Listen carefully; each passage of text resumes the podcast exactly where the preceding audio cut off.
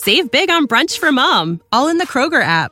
Get half gallons of delicious Kroger milk for 129 each, then get flavorful Tyson natural boneless chicken breasts for 249 a pound, all with your card and a digital coupon. Shop these deals at your local Kroger today or tap the screen now to download the Kroger app to save big today. Kroger, fresh for everyone. Prices and product availability subject to change. Restrictions apply. See site for details.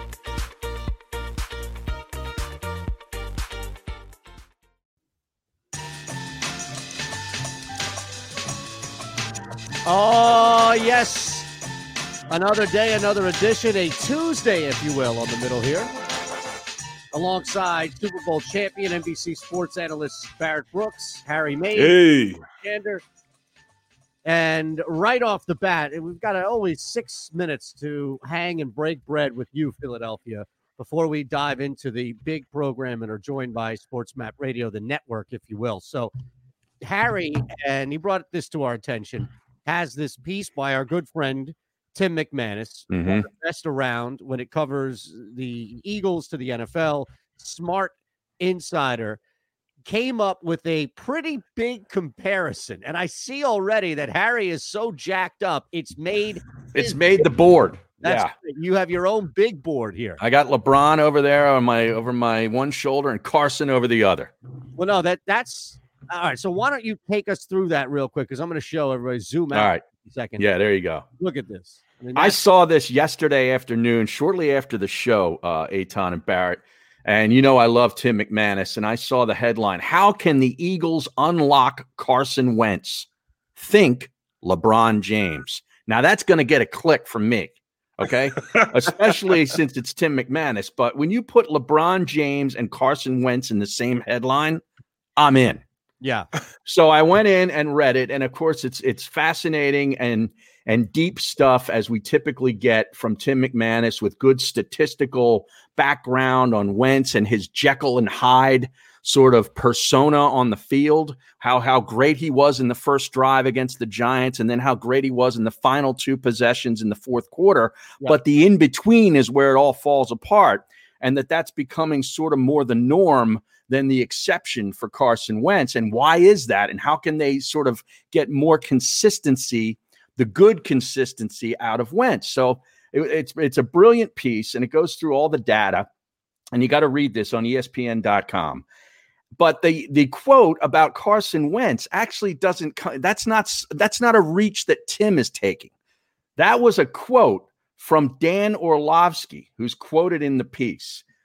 They they said, uh, I don't think Carson's really much of a drop back passing quarterback, sitting in the pocket type of guy, says Dan Orlovsky. And he goes on to say, the more they utilize him as an open field weapon, the better.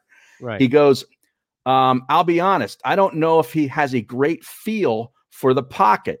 Like he just likes to sit back there and- until he cannot. So I think getting him on the move is almost like LeBron in a pick and roll situation. Hmm. So that's where the the comparison comes in, and I want to ask you guys if you think that's a a worthy comparison for this. I, I'm gonna tell you the truth. I mean, I, I think so. I mean, to be honest, like I just did a piece. I did my baritone piece, and I did it over frenetic play. And if you define frenetic play, it's fast, energetic, rather wild, and uncontrolled way. And that's when he he he he he dwells at peace in those type of um uh, chaotic situations. That's when his breathing calms down. He becomes more focused Mhm. when he's just back there. I don't think he's focused when he's back there when he's just being a regular drop back quarterback. It's almost as like it's boring to him and he can't go out there and really execute the play as well as he could if he has that type of pressure on his back. If he feels as though he's leading this team back, he's all world. But you put him in a position where he's trying to just maintain and keep the game uh keep the game going consistently. I don't think that he really likes that. He's more uncomfortable being status quo. He wants to be that guy, um, you know, that he, wants to shoot the last shot. Period point blast him. And if you want to say that's LeBron, I don't think that's necessarily LeBron. Michael Jordan wanted to shoot the last shot. Oh, I whoa, think. whoa, whoa, whoa, whoa, I- I- whoa, whoa, whoa! Yeah, yes, out. yes, yes. oh, Harry, Time out. Harry, wait a second. I'm- I'm- Wait a second, Harry. You can't timeout. You can't bail out. You would want to invoke LeBron James first. You can't. Be I didn't invoke LeBron James. Dan Orlovsky did. Okay, well, Orlovsky used LeBron James. Here's all I would say in the final 90 seconds or so that we have before we're joined by the network on phillyvoice.com slash the middle. I, I that just reeks of coaching malpractice to me because oh entire season we've seen Carson Wentz asked to stay in these boundaries of a pocket and not moved around enough by Doug Pederson and the offense. And especially when you see people who have played that position start to speak about his strength, and all of us who watch him know where his strength is moving around. Mhm. How bad of a job has Doug Pederson and the offense done to where this is the point right now? Da, That's a fair point. That's a Ah, fair da, da. point. That's a fair point. Mikey. I mean, it it is, and, and you, you know, it's like I said last week before the Giants game. Get him going in that no huddle stuff. You know, Doug always talks after the fact that yeah, you know, he probably should have dialed up more. No, you know, uh, no huddle. Carson's real good. Well, then why don't you do it to start the game? Why don't you do it when you need plays to be made? Maybe that should be become more the norm than the exception.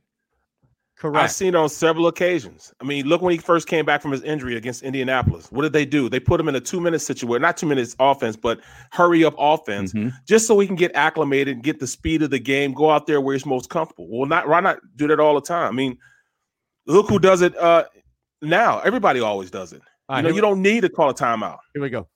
This is a Gal Media in partnership with Jacob Media.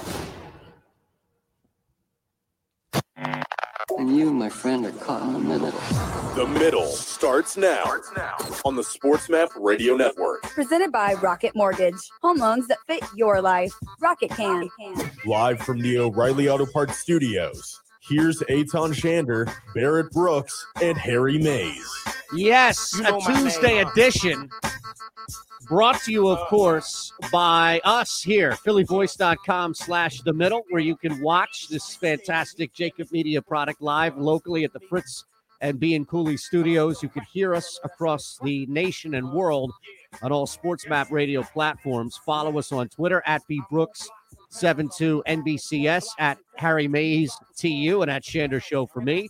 Ron Culver in the house producing the show in Houston. And we'll get to Ron in a little bit as fake news makes its return. And I'm excited for the two of you to be a part of this segment. That'll be in the second hour. But we have a couple of things to look at that popped from the NFL's best storyline going on right now, the biggest, best train wreck. And if you could possibly encapsulate, guys, one non football moment to describe how bad it's got for the Dallas Cowboys, I think we got that oh. yesterday with Mike Nolan. Hot sauce in the eye. I mean, I laugh, and I, you know, and I, I kind of felt bad for for Mike Nolan yesterday because that has happened to me, and I'm telling you, it's no fun. You know, you're eating chicken wings or whatever it is, and all of a sudden, you know, you you, you get a little, you know, tickle in your eye, and then the next thing you know, you got hot sauce in your eye, and you're going literally tearing up. You can't talk. I mean, it's awful. I, I feel for the guy.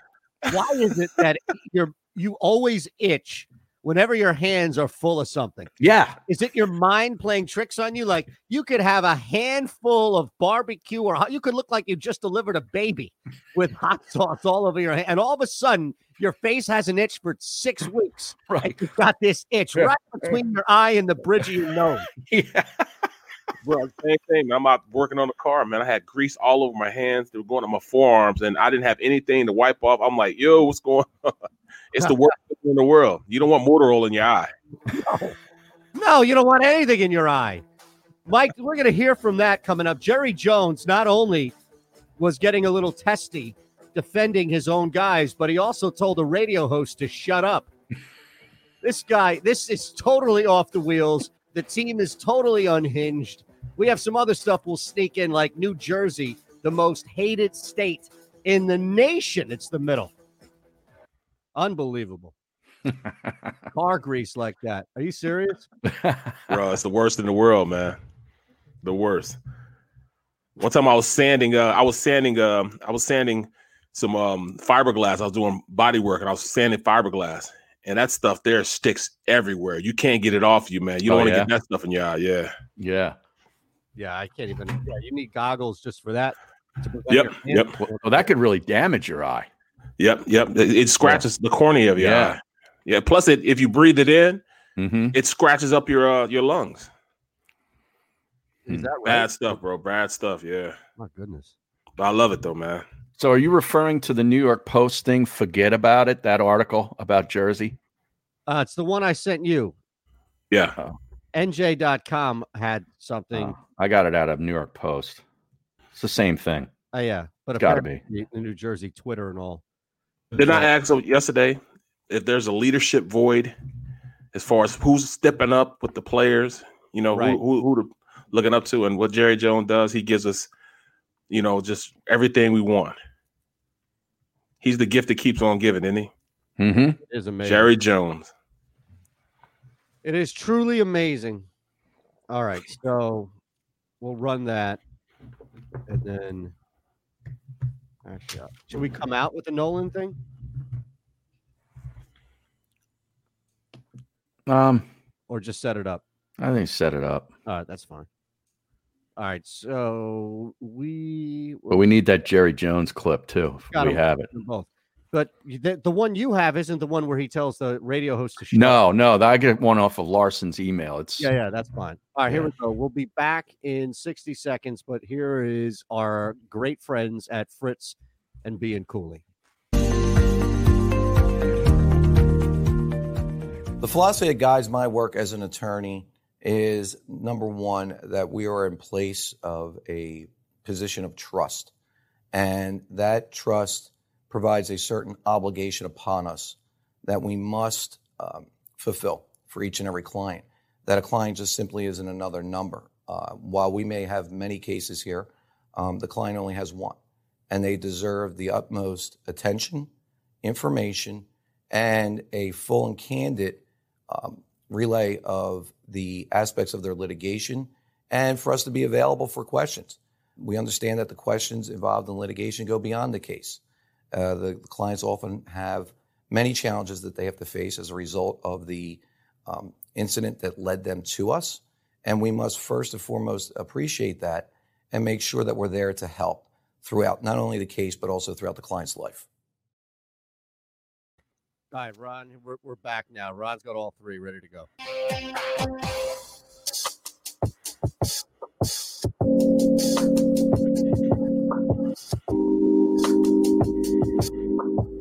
This is The Middle on the SportsMap Radio Network. Presented by Rocket Mortgage. Live from the O'Reilly Auto Parts Studios. Here's Eytan Shander, Barrett Brooks, and Harry Mayes.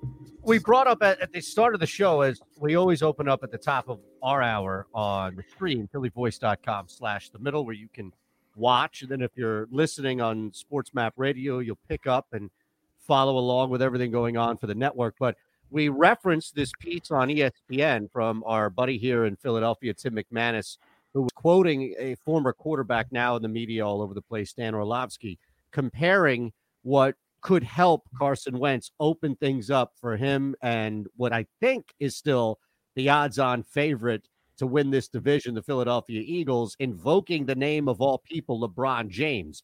And then it got to Barrett Brooks invoking Jordan. it, it was next thing I know, I was waiting for Wayne Gretzky. right. Tom Brady. Exactly. Yeah. Like, just run down the list. At some point, Jimi Hendrix would make an appearance. Yeah. You never know it. You know, seriously.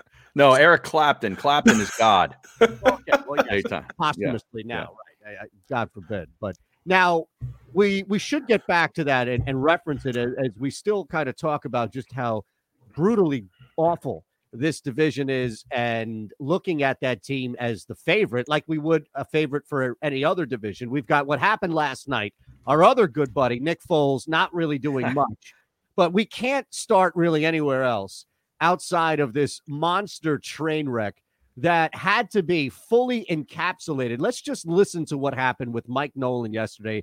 Already, as we heard from Newy Scruggs on the program Monday, also something he's been preaching for weeks now. This team has quit, not recently, but weeks ago, quit on Mike Nolan. They're now quitting on Mike McCarthy. It was evident against Washington. This whole team is a disgrace.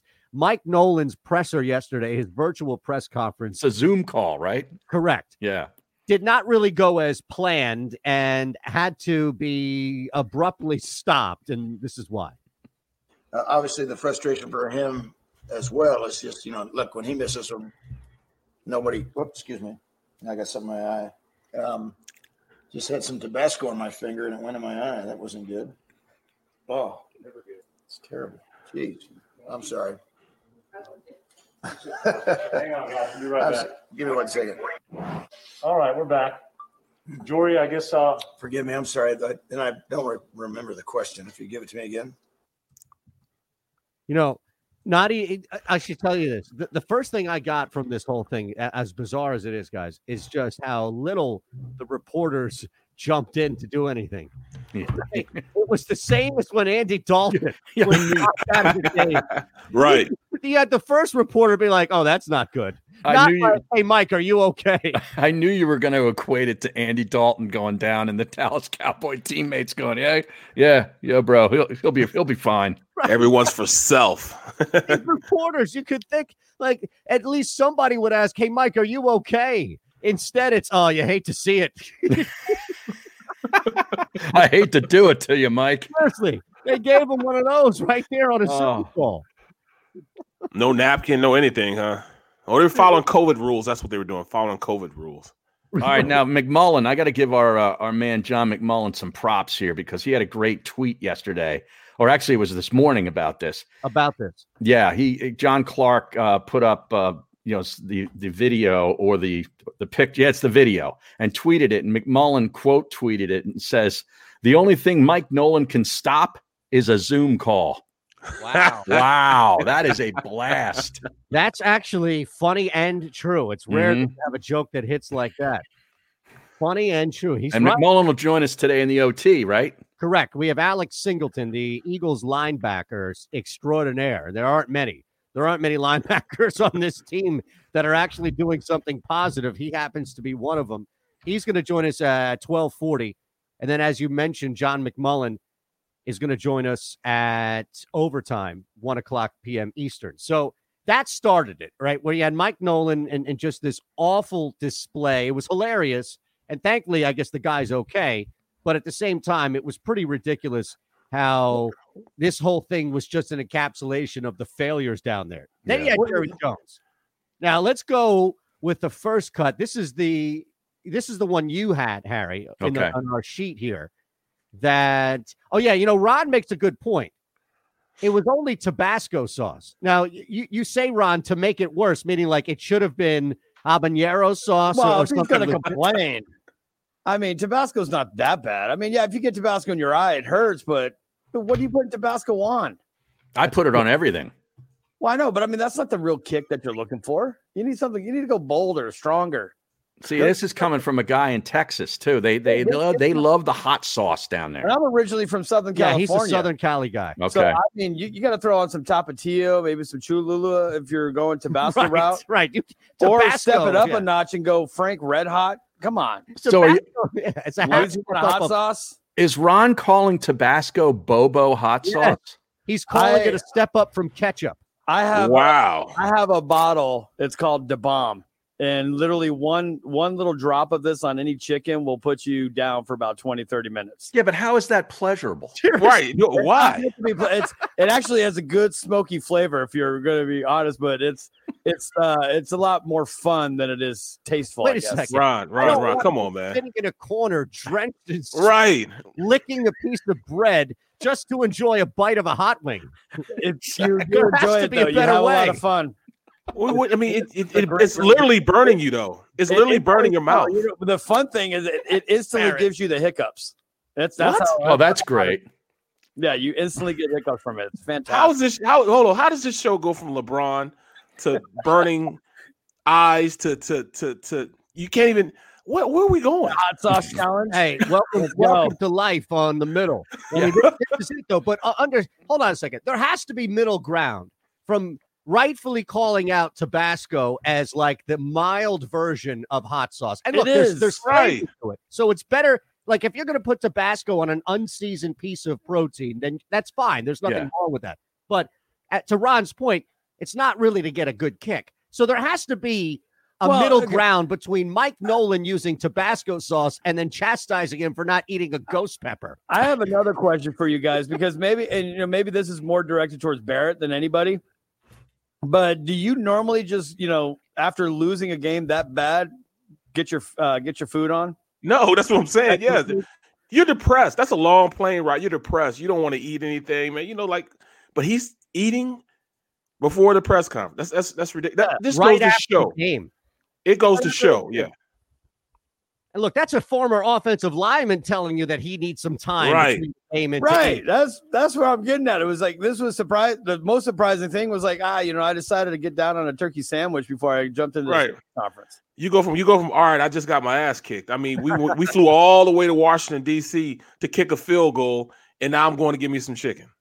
It just doesn't happen. That I don't way. know, What- man. All those road trips I went on with Temple football. I mean, they they did well, but they lost some games too. And as soon as they'd get on the bus, they couldn't wait to get into the whatever the meal was that they'd pick up before they walked into the bus. Right. You're talking about college kids who are probably on like these furloughs, not even the Right. right. So who The only free meal they get. Yeah. exactly right. I'm sure they were stacking up, you know, taking like two at a time. I don't blame the kids. But I, I say, you know, Tabasco is the OG of sauce. I'll give you that. You would agree with that? Yes. Yeah, but Okay. it's not the the, best. it's, it's the original. It's not the best. Right. It's What- what- been passed by, but it is what- the original. Ron, when do you get to a point where it stops even having taste and it's just burning your mouth up? Like your mouth is on fire. It's it's, it's, it's you have you're you're literally killing cells in your mouth. And you know when does it get past to that? You know when you you can't even enjoy it. Oh, that's that's when you get to the, these off the chart Scoville hot sauces, like you know the one I was talking about before. It's not it's not enjoyable. It's just fun to watch other people in pain and misery with you. All right. re- remind me to never sit down at a meal with uh, Ron Culver because I don't know if he's going to slip some of this toxic hot sauce on my And, food. you, you- and the greatest thing about it, it's a really small bottle, so you can just fit it in the palm of your hand and drop it, and I, no one will ever know. You've definitely done that before. You've No, I- definitely I can- dropped I- a little I- bit. Right. I confirm nor deny that. That, that's fine. that. We've already deduced that you have. we know, through circumstantial evidence, we've already proven in our own minds that you have sabotaged someone's meal. Oh, Like- there's no question about it. You could tell.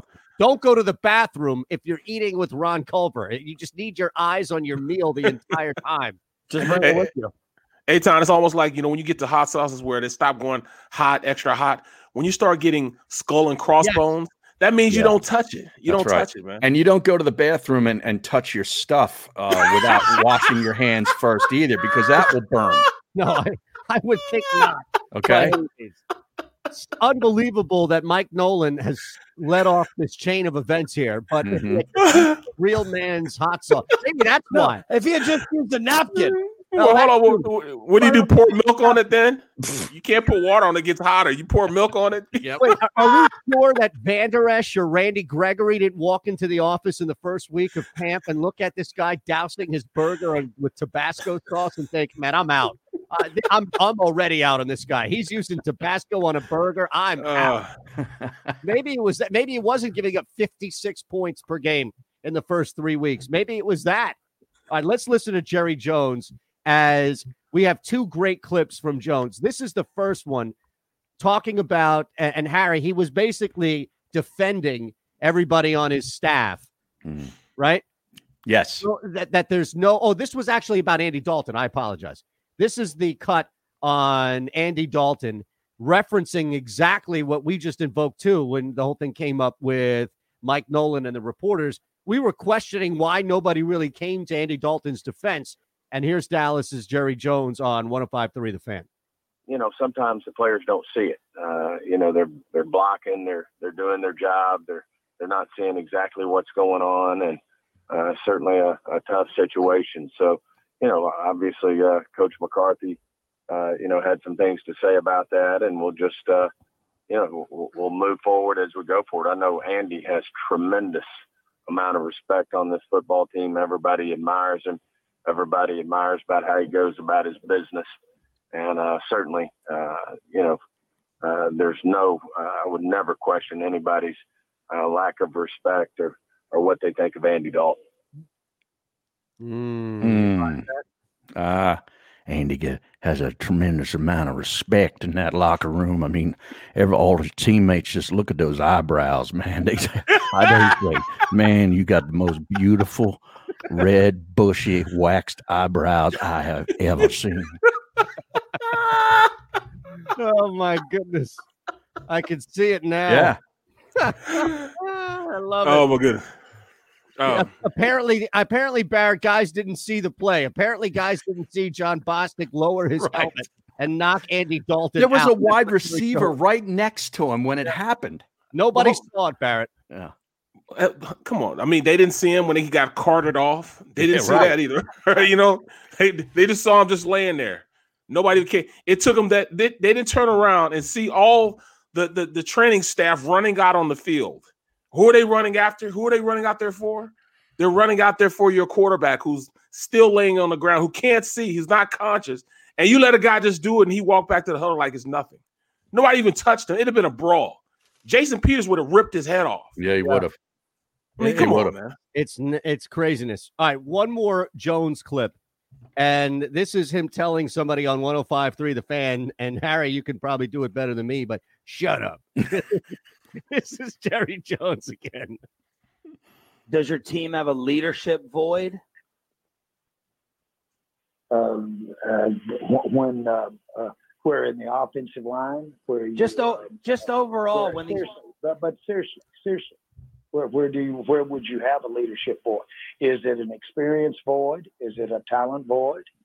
Is it a leadership void? I'm not trying to be cute here. The answer is Yeah. no. The answer is Yeah. no. I, I'm There's not asking. a- Ju- There's not a well. Just shut up and let me answer. no. Oh, it's totally Jerry, unhinged. When you go into the locker room, what I'm asking is, do you see the You're not asking me that. I gave you the I gave you the answer.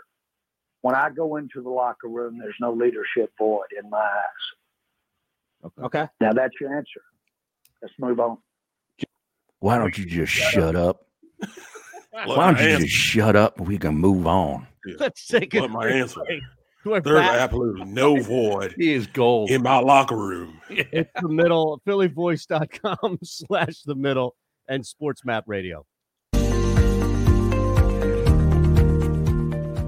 The philosophy that guides my work as an attorney is number one, that we are in place of a position of trust.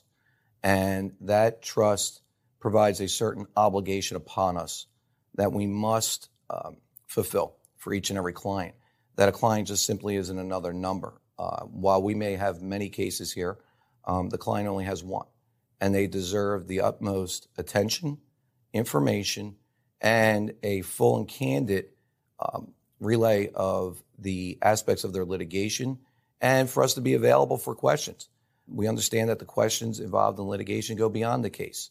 Uh, the clients often have many challenges that they have to face as a result of the um, incident that led them to us.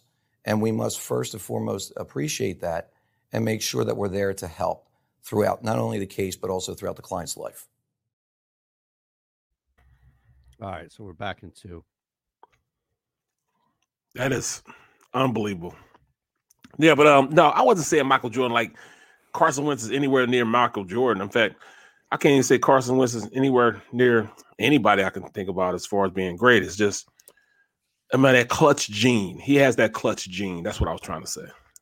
You think LeBron has that clutch gene, or does he? Oh yeah, absolutely. I, Yeah. I don't know if Carson does though. I think he does. I mean, that's when he plays best.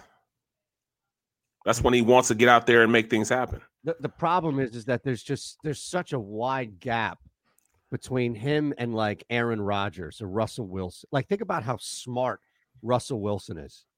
And it's not just pocket presence, but it's like he he has full command even against Arizona. I know that was like his one bad game of the season and all, but he just has full Oh, that wasn't a bad game. Now it well, wasn't a bad I mean, game. three picks, but right, it wasn't a terrible game by him overall.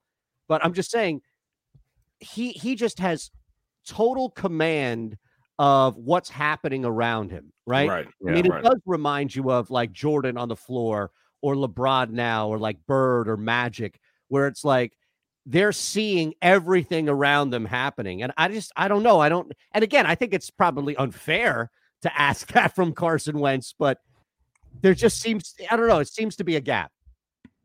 You're right. I mean, you're absolutely right on that. Like he, Russell Wilson absolutely knows what receiver is going to be where and how he can throw it to mm-hmm. that receiver. Now he's going. He's not going to throw the same ball. He's going to throw to, to, to, to you know his receivers as it will to the tight end. He's just not going to do it. He's going Right. to put a little more finesse on it with the running back or tight end as opposed to receiver. Yeah, here we go. We should keep doing this combo in the break. It's good.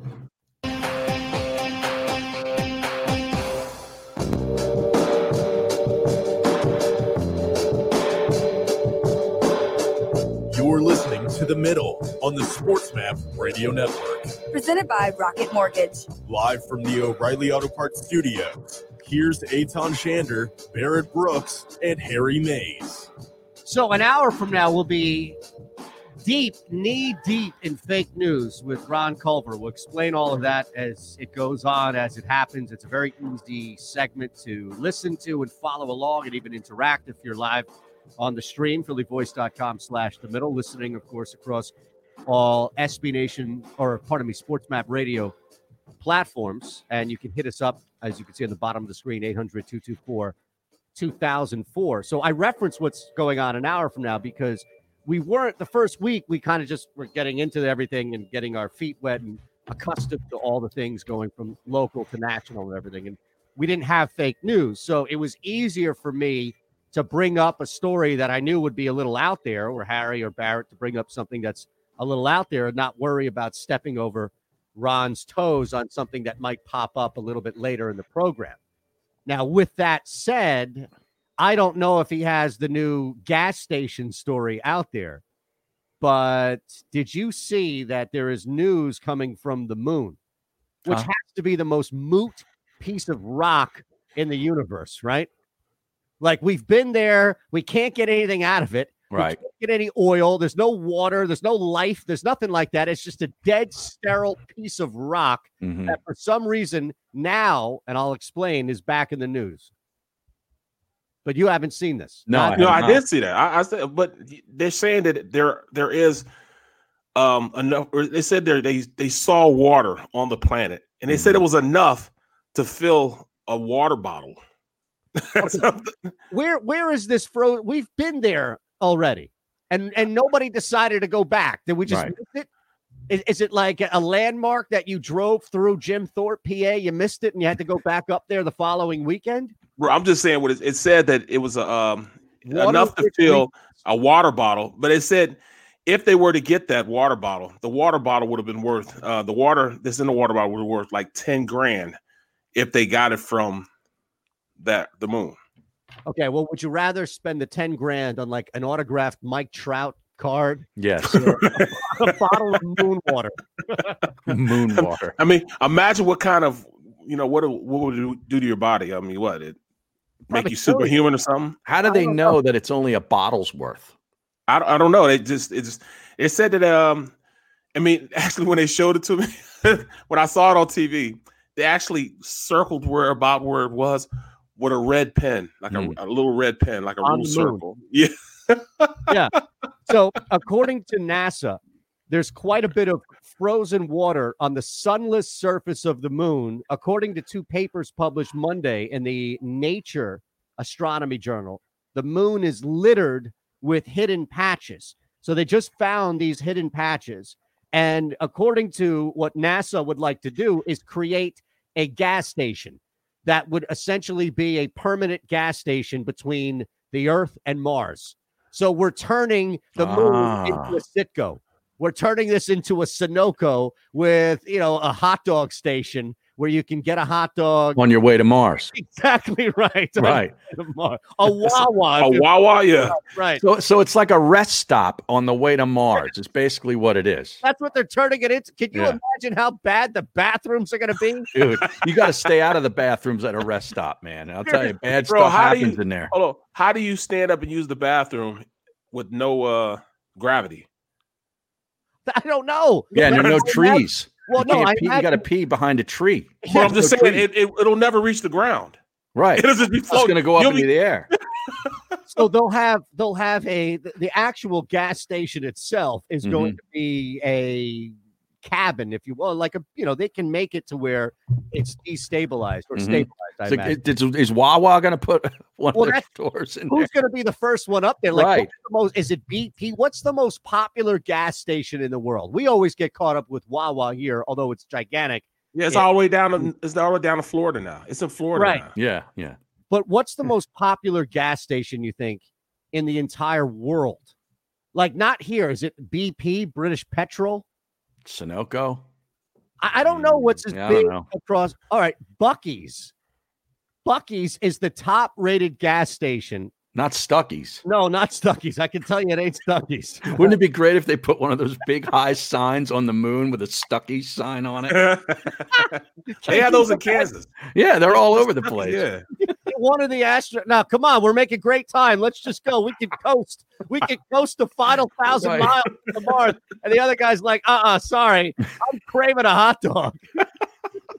Do you, You know, know? they, if they put a Waffle House up there, I guarantee we'd be up there, bro. Oh yeah, Put a Waffle House up there. I'm you're a telling big Waffle House guy. you. Yeah, yes. You can only when you get once you once you pass Delaware, that's when Mhm. you start seeing Waffle Houses. Oh, I know? used to be in a Waffle House every weekend in North Carolina. Oh man, yes, and I was never sober. I can't imagine anybody else in that place, including the staff, was. Yeah, I don't know if there's anybody in a Waffle House that's sober, except maybe the people working there. We're getting word that from John Shelton, Buc-ee's has great beef jerky. Okay, Is that going to be enough of a pull right there? Buc-ee's. They have their own branded beef jerky. Who knows? Now, where is it? I feel like Buc-ee's has to be south. Now, do you guys have a Buc-ee's down in Texas, Ron? Of course we do. Can you speak to the quality of the beef jerky? Yes, I can. You get it over the you get it over the deli counter. Wow, maybe they are. It's actually spelled B U C dash E E S. Yes, Yes, it's not B U C K Y S. they're huge. I mean, they're not they're not your stereotypical truck stops. No, this They're- looks like a supermarket is Yeah. inside this place. Hmm. Yeah, I would I would. Well, they say sell beer in it, so you know it's it you know it's, it's frequent by a lot of people. Way bigger than a Wawa. Yeah. I think They we s- have our odds on favorite for who would land the first spot up there. All right, we're back. It's the middle, phillyvoice.com slash the middle. You're also listening across all Sports Map radio platforms as well.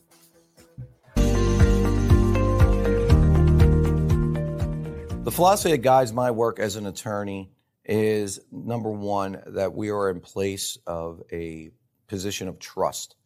And that trust provides a certain obligation upon us that we must um, fulfill for each and every client. That a client just simply isn't another number. Uh, while we may have many cases here, um, the client only has one, and they deserve the utmost attention, information, and a full and candid relay of the aspects of their litigation, and for us to be available for questions. We understand that the questions involved in litigation go beyond the case. Uh, the clients often have many challenges that they have to face as a result of the um, incident that led them to us. And we must first and foremost appreciate that and make sure that we're there to help throughout not only the case, but also throughout the client's life.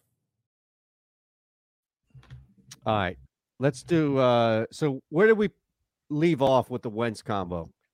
I mean, what what what really can we like where can we go outside of the coaching staff taking this into their own hands? Because if you're talking about LeBron James and, and rightfully so about opening things up and, and everything, I, I just I don't know, man. Like where Well, here, here's my question, though. This is what I thought of. Outside of how much information that the piece had, do you think sometimes up at ESPN they sort of contrive narratives in order to get more traffic? Yes. So, what better way to do that than to put LeBron James's name associated in anything? I agree.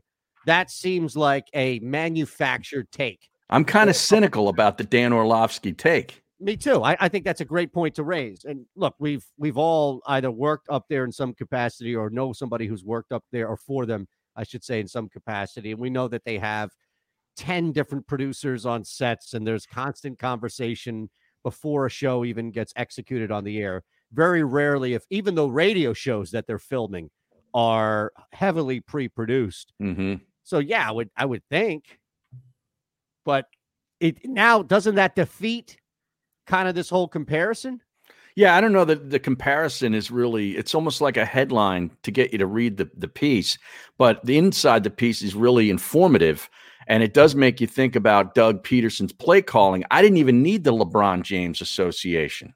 Like I think it, the article has merit, a lot of merit. I mean, you know he's been hit 76 times already this season. That That's ridiculous. And you know who's second? This is what was all in, the, in Tim's piece. Joe Burrow at 60 mm. hits. So he's 16 ahead of him. That's crazy. He's not going to survive the year if this keeps up. No, no, no. And Hold on, hold on, hold on. Here we go.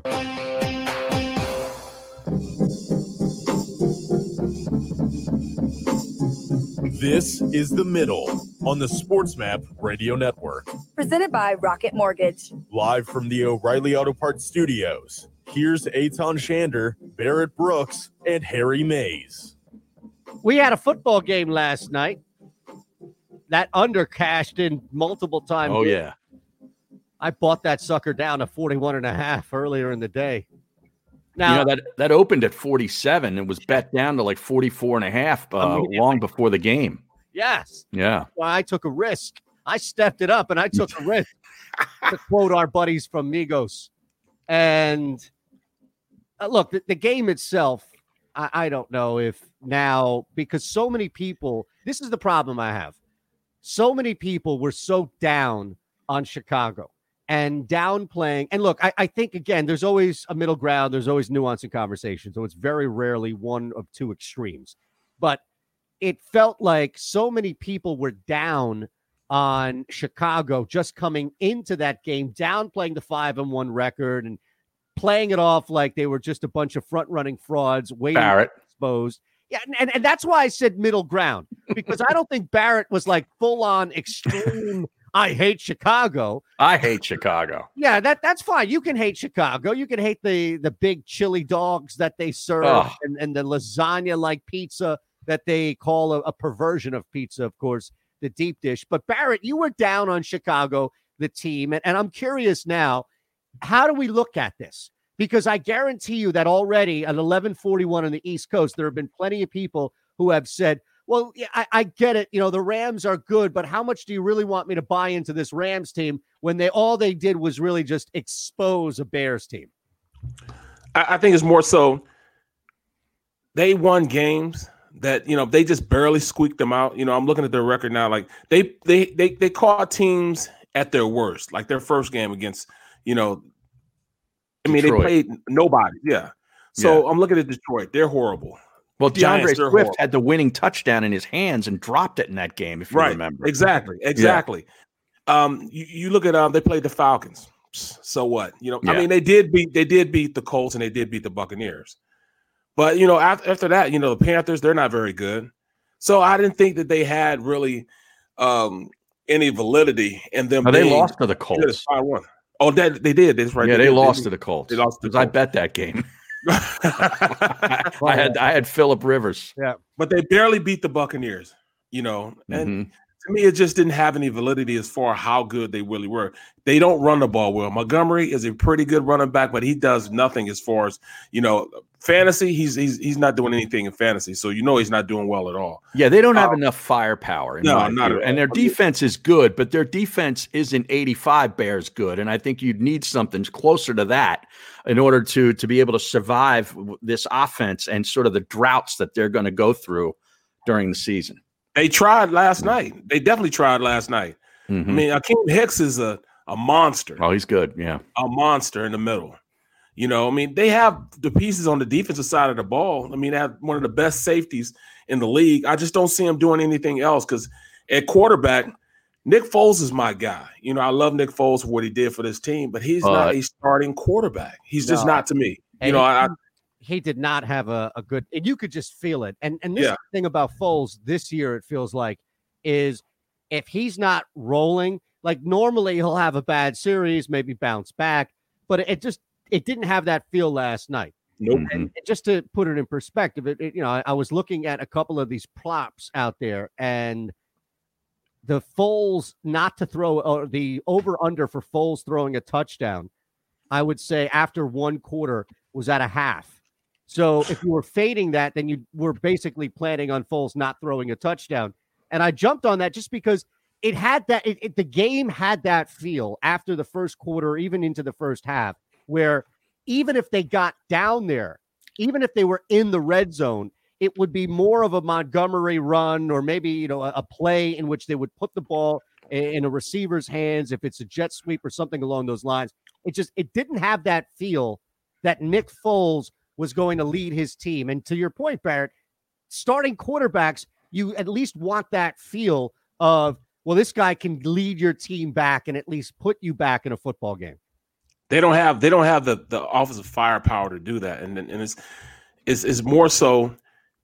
Nick Foles needs all stars. He needs great players out there to make his offense work. You know, he need to throw to an Alshon or you know somebody like that that he knows can go get it and make him look better than what he is. He needs a Zach Ertz to uh to to to play above and beyond the regular tight end. You know, he he needs a LeGarrette Blunt that can get five yards in a cloud of dust, and he doesn't have that in that Bear organization. He doesn't have a stud that he can rely on to bail him out. And since he doesn't, he had Graham, and Graham started, you know, towards the end of the game, but it wasn't necessarily a guy that he could depend on play in and play out. Now, did you catch that, Barrett? Eytan said he jumped on something De- last night during the game. You know, we I am made out- telling you. Look, uh, there there was this game provided a lot of value last night. Okay, I know that's the key word. That's a trigger word, but in a good way. Yeah. You know, You need to pay bills, man. You got to pay bills, man. Well, look, at at this point, I- I'm probably just getting back to even, but that's that's fine. That's fair. But look, last night it, it wasn't just that. It, it- you knew, I, I don't know, coming into it, there was just this overwhelming feeling that the Bears and the Rams defenses would prevail. I mean, Josh or Nick Foles and the other guy, Jared Goff, were just not primed to exist in a shootout. This was not going to be one quarterback throwing for 500 yards or something along those lines. It just we kind of knew going into it, and it played out. Like every now and again, the obvious feel plays Mhm. out. It's not always this contrarian thing, this narrative or game script that nobody prepared for playing out.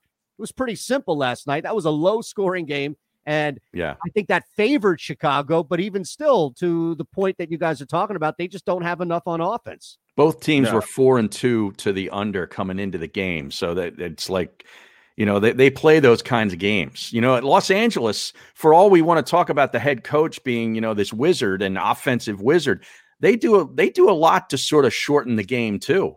They're Yeah. they're not this up and down the field type of football team. they try true. their best to make sure that uh they um keep the ball on their side of the ball. They- Mhm. they- I, mean, I mean, look at the punter, man. The punter ended up being like almost the MVP of that game. I mean, he was dropping bombs and and and the Bears were always digging himself out of a hole simply because he was just dropping inside the 10 every single time. I'll tell you, you talk about punters. That Tennessee Titans punter's a hell of a Oh, he's the real deal. He's the real deal. Man. Man, we have a we have a weapon with the Eagles. Yeah. Johnston. We just use them too much. Well, that's that's the problem, right? If if you're, const- if you're punting every single possession, then it, it gets overkill. So I, I'm curious. Let's look at this real quick. Yeah, when your punter has to ice his leg during the game, you might have an issue. Right? If he's on the sidelines with the oxygen mask, right? There's the problem. So w- if you just look at the standings right now, and and knowing that Green Bay is pretty much, even if you believe Chicago is a good football team, and I think good is probably an apt adjective here, but even if you believe this, and we've got some injury news for Tampa again. I mean, Chris Godwin just cannot catch a break. He is catching one literally, but he cannot catch a break metaphorically. If you look at the standings right now, and it's the middle alongside Barrett Brooks, Harry Mayes, Eytan Shander, we're live, phillyvoice.com slash the middle, and of course, Sports Map Radio, all Sports Map Radio platforms. The playoff scenario could easily play out right now where the Philadelphia Eagles are hosting the Chicago Bears Again. wild card weekend. Well, remember the opposite was in Chicago. Yeah, right? that was in Chicago, the double Correct. doink, right? But that Yeah. wasn't Nick Foles in Chicago. Nick Foles was the quarterback here. If it's Nick Foles leading the Chicago Bears into Philadelphia. Oh. And Carson Wentz is leading the Eagles against Nick Foles. I guarantee you, even if it's just for 45 seconds before they kick off, the loudest cheer you will hear all day will be for Nick Foles. No, there's no question about that. In fact, I, I think that um, Carson might catch feelings for that because he will get a standing ovation as he walks into um, the Lincoln Financial. You mean, I mean, the house that Nick built? Is that what we're calling it? as he passed his statue. Wow. Is that thing still up? You know, if I if I'm Carson Wentz, I'm taking that statue down. I'm having Mayor Kenney come with his crew and take that statue down the way they took down the Kate Smith statue a couple years ago in the middle of the night. Can you see that? Like, like uh, who was it? Bush, who told Mr. Gorbachev, Mr. Take Gorbachev. Tear down that wall. Yeah, that was Reagan, wasn't it? What Was happened to Yeah. Eytan? No, because my computer's about to die. Ah, So, I- you know, the thing fell out. I, well, I think, you know what? I think it was Reagan. It was Reagan. Okay. Yeah. Mr. Gorbachev. Yeah. Take down that wall. Probably. I mean, can we say that now? To who would it be? Mr. Lurie. Take down. You got to do it in your Jerry. No, I can't. We can't. We can't cross the streams of Ron Reagan Oh, and goodness. Jerry Jones. Miss, Mr. Jeff All right. Lurie. uh, Take down that wall. Say it like Jordan then. Who? Say it like Jordan, since we was Michael talking about Jordan and LeBron. No, I, I don't know. I I don't know. I, I- Michael Jordan doesn't really have an accent, does he? no, he doesn't. No, he doesn't. No, I mean that's it's hard to do a, a who Scottie has like a really deep voice. I mean, who who had a notable tone? Dennis Rodman doesn't have, you know, any dis- Yeah. Bill Oh, Dennis Rodman. boring sound. What are you Yeah, okay. doing? That's good. Yeah, he definitely has the raspy, smoky quality to his Hey. voice. I mean, Bill Wennington, none of these guys had any type of voice quality. Yeah, Scottie Pippen had a, a- definitely a low voice, man. Like he, And he very southern recognizable. Yeah, yeah, he did. He's from Arkansas, right? Correct. Yeah, yeah, yeah. Yeah, right. but yeah, the worm, yeah, he definitely had those. Yeah, uh, Carmen Electra, we had to go on a bend down in uh Vegas. Me and That's a Carmen. good job right there. Yeah, it's not bad, but you need a ring in your lip. right. that adds a little bit. You'd be surprised. and caked on that- makeup. Yeah. And caked on makeup with that earring in your lip. Well, I guess it's a lip ring in your lip, not an earring. Right. Check this out, fellas. Before we break and wrap the hour, Demarcus Lawrence is calling out the team now. So we've gone from Jerry Jones saying, "Don't worry, shut up. There's no leadership void." To I guess Demarcus Lawrence trying to fill that, calling out teammates. We also, as I mentioned, have news with the Bucks. Now the Bucks have a, a pretty big line cover, 10 and a half points as it sits right now. Monday night in New York taking on the Giants and it looks like Chris Godwin is going to be out for the foreseeable future. This has been a major problem for the Bucks just getting consistency on offense yet they still sit at 5 and 2 which which isn't bad at all by any means. We'll see what the Saints do as far as, you know, evening that up. Well, that takes away your Mike Evans trade fantasy, probably. Absolutely. It probably takes that off the table. But you know, the, the two New York football teams are a combined over 30 point underdogs this week because the Jets are a 20 and a half point underdog the last time I Well, I think that's actually dropped to 19. Has it? Because it opened, it opened over 20. Yeah, I know. I I was hoping at least by today we would still have that up there as a 20 point dog to talk about. Now I have in front of me, funny that you bring that up. The that's at 19 right now. The biggest spreads Yeah. ever be put out there. That's and, the eighth highest one, I believe. and a lot of these they just don't cover. It's really tough to beat a team by three touchdowns. We see it a lot, but then you know we we try to figure this thing out. All right, we'll move forward. Wrap the hour next. You're listening to the middle. You can catch us, of course, phillyvoice.com slash the middle and on Sports Map Radio.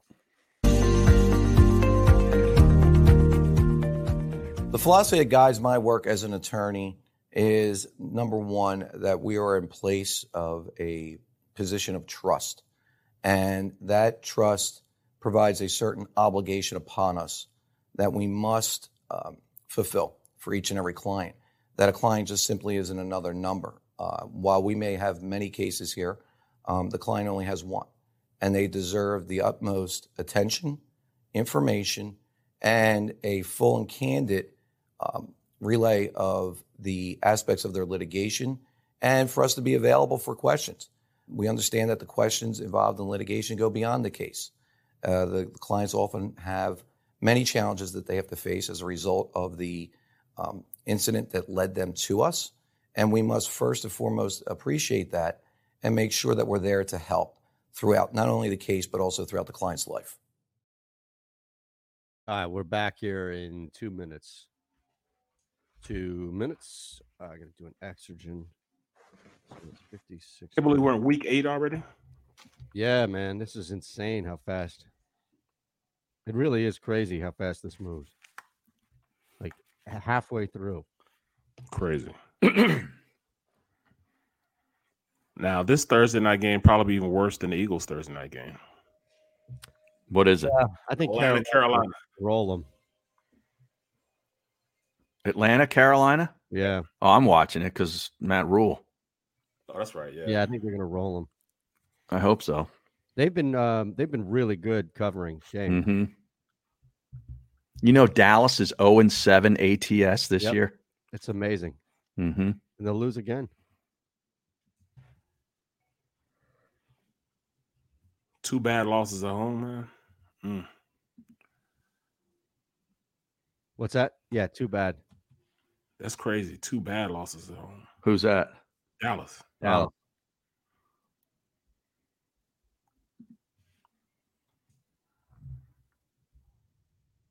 Wow, Scotty Walden is going to be the next coach at Austin Peay Uh, the governors. The Yeah. govs. Gov. What do you say, gov? you say Gov. Oh I my cannot believe we had this eight o'clock game, man. I hate eight o'clock games, bro. Yeah, they suck. It's- I mean, it's it's a late, late night. Let's get home at two o'clock Yeah. in the morning. Uh, for what? For Sunday night football? Yep. I got to be honest. I don't even watch them. Like I will DVR it, and I'll get up at five thirty, like I normally do, and I'll start watching the Eagles, and I'll be done by seven o'clock. Weekday mornings from 7 to 9 Eastern. Wow. That's pretty. Uh, that's pretty ridiculous.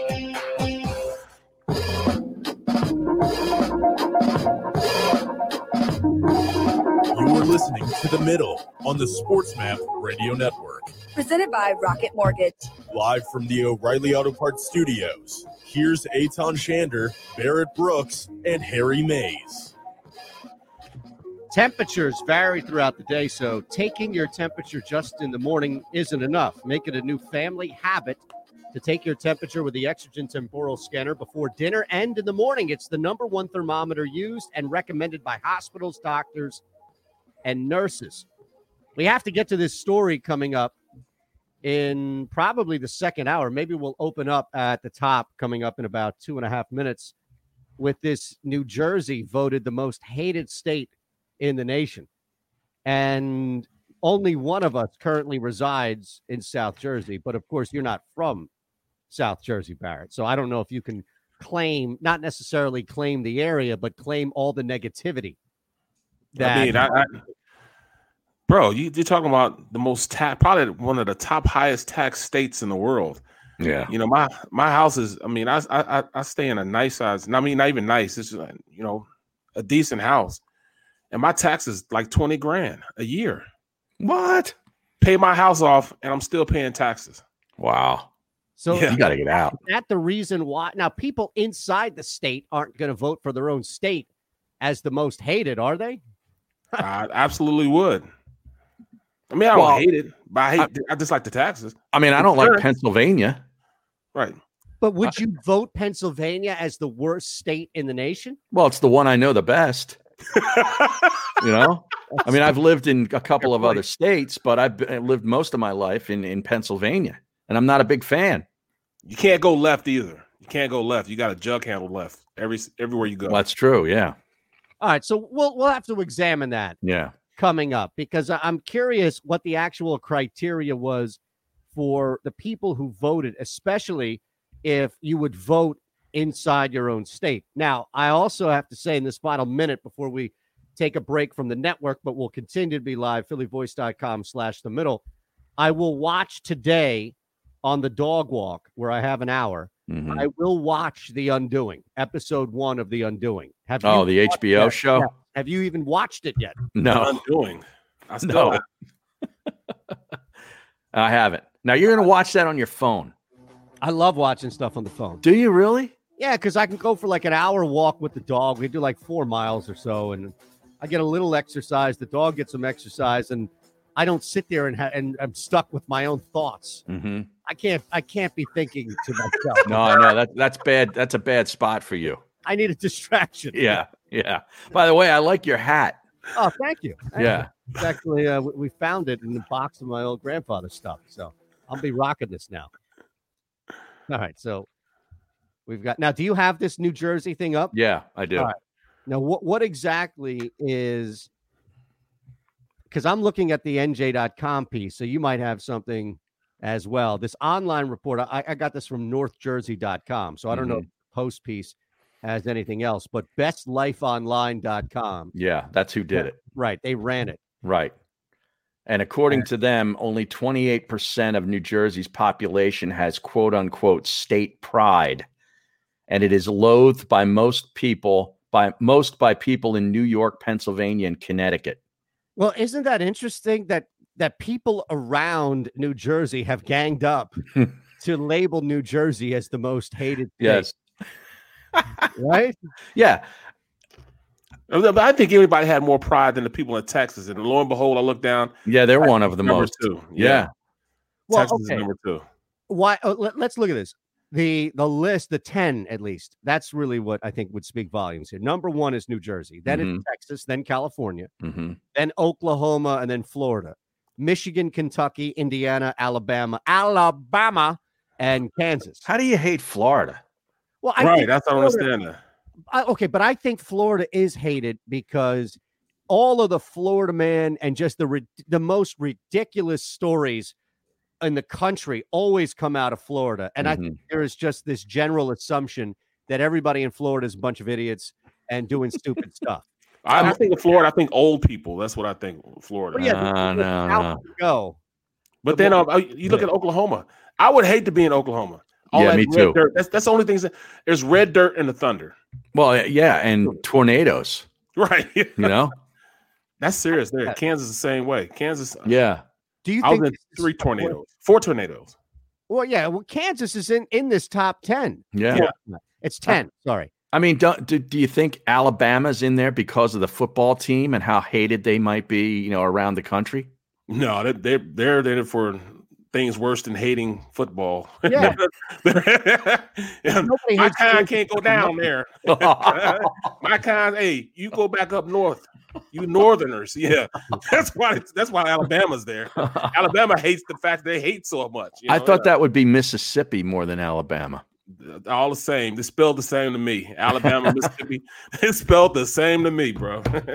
Yeah, that's that's the thing is I I just don't get where the specific criteria is. I just see this leaves it up to like maybe it's jealousy. Why, would people in New York or Philadelphia or PA technically be jealous of New Jersey because of the shore? And that might be it. Jersey, well, that that's probably right there. Jersey Shore. Those Yeah, cats probably. Uh, Jeff Bruder on the stream makes a good point. Philly people drive to New Jersey every weekend. Mm-hmm. They're Yep. responsible for populating the southern part of that state for six months a year. Well, they drive through New Jersey to get to the shore. Oh, is that it? It's a I don't think they consider the shore New Jersey. Is this like the Moon gas station? where- Right. Like once I'm in Avalon, I don't think I'm in New Jersey. I'm in Avalon, but I have to go back through New Jersey to get back home. You're on a different planet. Is that- Exactly. it's like DC, huh? It's like Washington D.C. It's its own separate place, right? right. I'm not going to DC. I'm going to Georgetown. Right. That's fair. And even in Georgetown is considered. Uh, think about it, as big of a bubble as DC is. Georgetown is considered its own bubble inside that bubble. hmm so you're right. I mean, th- there is a lot of validity to that. Maybe there are people who are so completely removed from geography that when voting on this, it's like, well, I hate New Jersey. And then, you know, the wife steps in and is like, Tom, we go there every, we own a shore house. Mhm. You hate New Jersey. Ah, I hate all the all the Jersey except for the shore. well, I know why PA PA helps hates uh, more Jersey people because um, when you drive over, our gas is a lot cheaper. I'll say that Mhm. way cheaper. But You also, don't have to pump it. right, right, you don't have to pump it too. But also, you you got to look at they sell alcohol on Sunday. You don't Well, have they to do to here, too. places. Yeah, that changed. It's one of the old archaic laws in this state, Okay. of Pennsylvania, that's been changed recently. But there used to be a time when you could not, where you had Right. to buy your beer and liquor on a Saturday, Mhm. knowing that you couldn't get in on a Sunday. That was terrible. I, I don't know. New Jersey, like Texas, for example, isn't Texas is an easy one. I, I think a lot of people just hate Texas. They Right. can- just there are multiple different reasons why it's a big outlandish state Mhm. and much like some people hate the politics of Texas other people hate the politics of California so Right. i think that it encompasses so many different people as specialized especially i should say in a polarized state of a nation that we live in but outside of that like the food is pretty good in Texas Mhm. you can get really good food in Cali, depending on it's a huge state. I don't know why these like what criteria would draw people in to hate a state like California or or Texas outside of of that those points. I don't know. Yeah, I don't know what the criteria is really. I'm trying to find it here in this in this article. It doesn't I really make much it. sense. Yeah. No, it doesn't. And and that's the thing about these stupid things. These, these are just for guys like us to talk about. And then they you really well, how did they come to that determination? U.S. Census Bureau statistics on population increases or decreases within each of the 50 states. The analysts then looked at the results of a 2014 Gallup poll that asked each state's residents whether they believed theirs was the best place to live or at least, quote, one of the best. And they also incorporate some more data. So we'll continue this as we're joined by the network now. This is a Gal Media property in partnership with Jacob Media. And you, my friend, are caught in the middle. The middle starts now on the SportsMap Radio Network. Presented by Rocket Mortgage. Home loans that fit your life. Rocket can. Live from the O'Reilly Auto Parts studios, here's Eytan Shander, Barrett Brooks, and Harry Mayes. We've got a busy You know my name, second hour here on the middle. PhillyVoice.com slash the middle at Harry Mayes to you at B Brooks 72 NBCS and at Shander Show for me. Ron Culver on a Tuesday is going to bring us fake news at 1225 Eastern, 1240 Eastern. We have a nice little treat for you as one of our own Philadelphia Eagles linebacker, Alex Singleton. Now, Harry and I had a chance to talk with Alex when he was uh, initially drafted and this is a couple of years ago. So it's going to be awesome now to incorporate what Alex has done and also have, if you thought the behind the scenes buddy buddy combo between Barrett and Newy was something, wait until you hear a couple of players, one former, one current, just hijack the interview. Oh yeah. so we've got Alex coming up at 1240. And we kind of hit this a little bit in the break about the most hated states in the union. And New Jersey is up there at number one, above Texas, above California, respectively, two and three. You've got Florida, Alabama in there, even Kansas, where Barrett Brooks spent a couple of years going to college at K State. So these states, as we're trying to determine the criteria, they've even created the opposite of it and found the least hated state in the country. Now, do either of you want to take a shot at, or do you know this already? Yes, I do. All right, so Barrett, why don't you take a shot at what the least hated state in the country is? As we know now, New Jersey is number one. The least hated state. Least. Hmm. Would it be? It'd be a state that you wouldn't even think of, to be Mhm. honest. With you. If we can even give a clue without, gi- I don't know what other. Not really a clue- football state. No, Maine? no, No, not, a bad, guess. Not a bad guess. Yeah. You're on the opposite side, but the right uh, longitude, right? Yes. Oregon? No, Close. Idaho. Idaho. I Yeah. say they don't have a great football team, but their nickname is pretty cool. The Vandals. Yeah, Yeah. Idaho. Who the hell? Idaho. No, How does the Idaho. potatoes come from there? you see what you say? Idaho. No, Idaho. It's been that kind of day. Yes. Sports Map Radio, PhillyVoice.com slash the middle. Keep it here.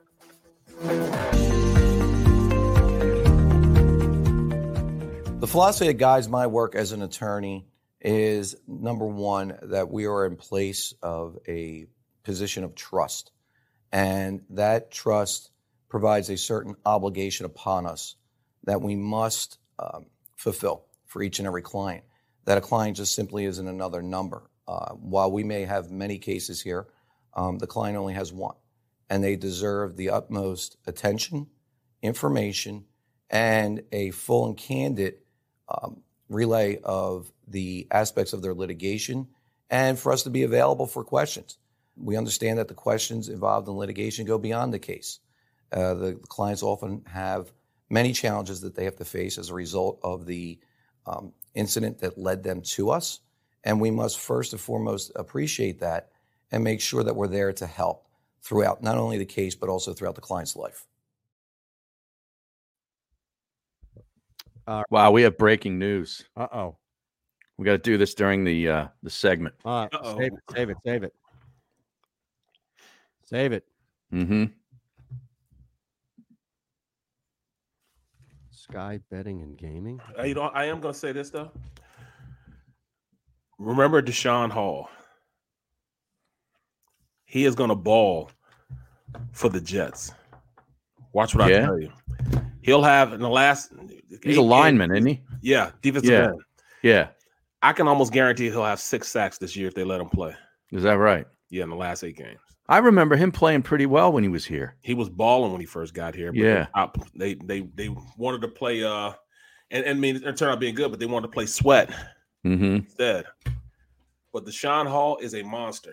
Texas A&M. I remember when he came out. I um, I uh, actually broadcast the Texas A&M game. They played Arizona State, Mm-hmm. and he was on the opposite side of the kid from um, Cleveland, and he was Myles. Garrett. Yeah, Myles Garrett. Yeah, Him and Myles Garrett played together. Wow. Wow, that's uh interesting. Interesting. Okay, hold on a second here. Hold on a second here. I gotta pay, man. Oh damn, I gotta pay that. Give me your thoughts there. Go ahead. Yeah, go ahead. Just says like something for 60 seconds. Uh, y- your thoughts.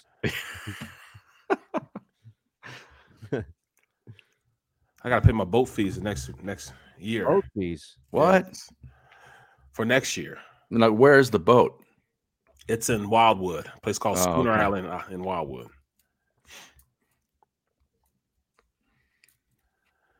Okay, here we go.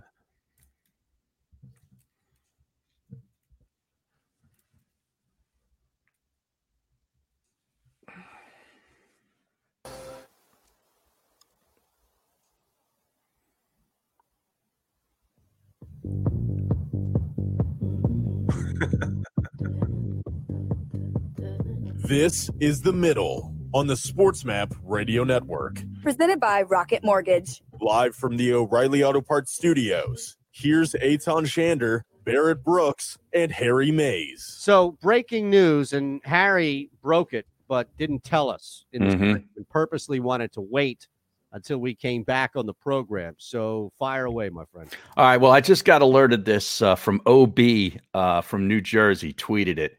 It's a Field Yates tweet. Okay. Okay, From so not ESPN. OB breaking news. No, no, he just add, added to it, which I'll I'll give you. Uh, Field Yates says this will be incredible.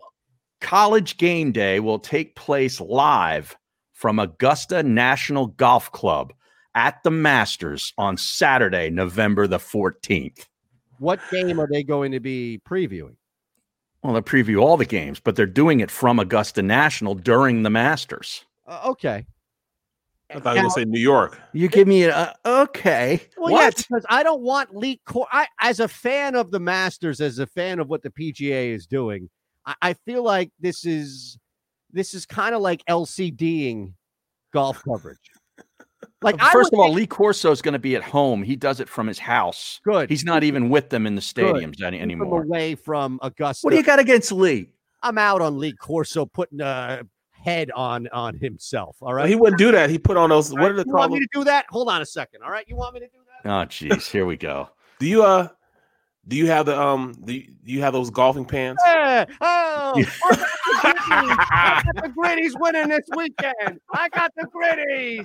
Yeah. College football, baby. I got the Gritties winning this weekend. Hey, that's pretty good.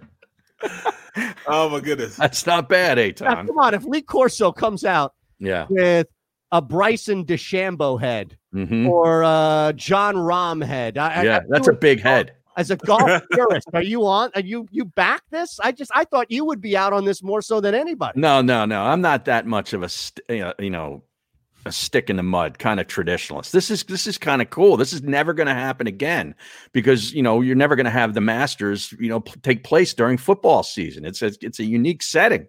I can't wait to see where they're going to do it. Uh, OB adds in that uh, Harry Mayes TU will have the Sears Tower of boners. He's absolutely right. well, maybe we can do the show from there. Do we have the the access? Oh, they're not going to let us in there on this short notice. Maybe for next April. Is that it next April? Yeah. Yeah. I'd love to go down there and do that. They have a media radio row kind of situation. Although, yeah, I don't know. What happens to radio rows now with this whole COVID thing? Do you think we'll have a Super Bowl radio row this year, Eytan? No, I, I don't think so at all. Um, to be honest, I, I think it's probably going to be spaced out, and they may try and do stuff outside, although that'll be pretty difficult. I, okay, so real quick though, I, I don't want to miss this piece of All right. here. So as far as and Barrett, you've worked for ESPN, the college sets, and done college Right. games and traveled and all. And I, where is this just to like? What is the end game here?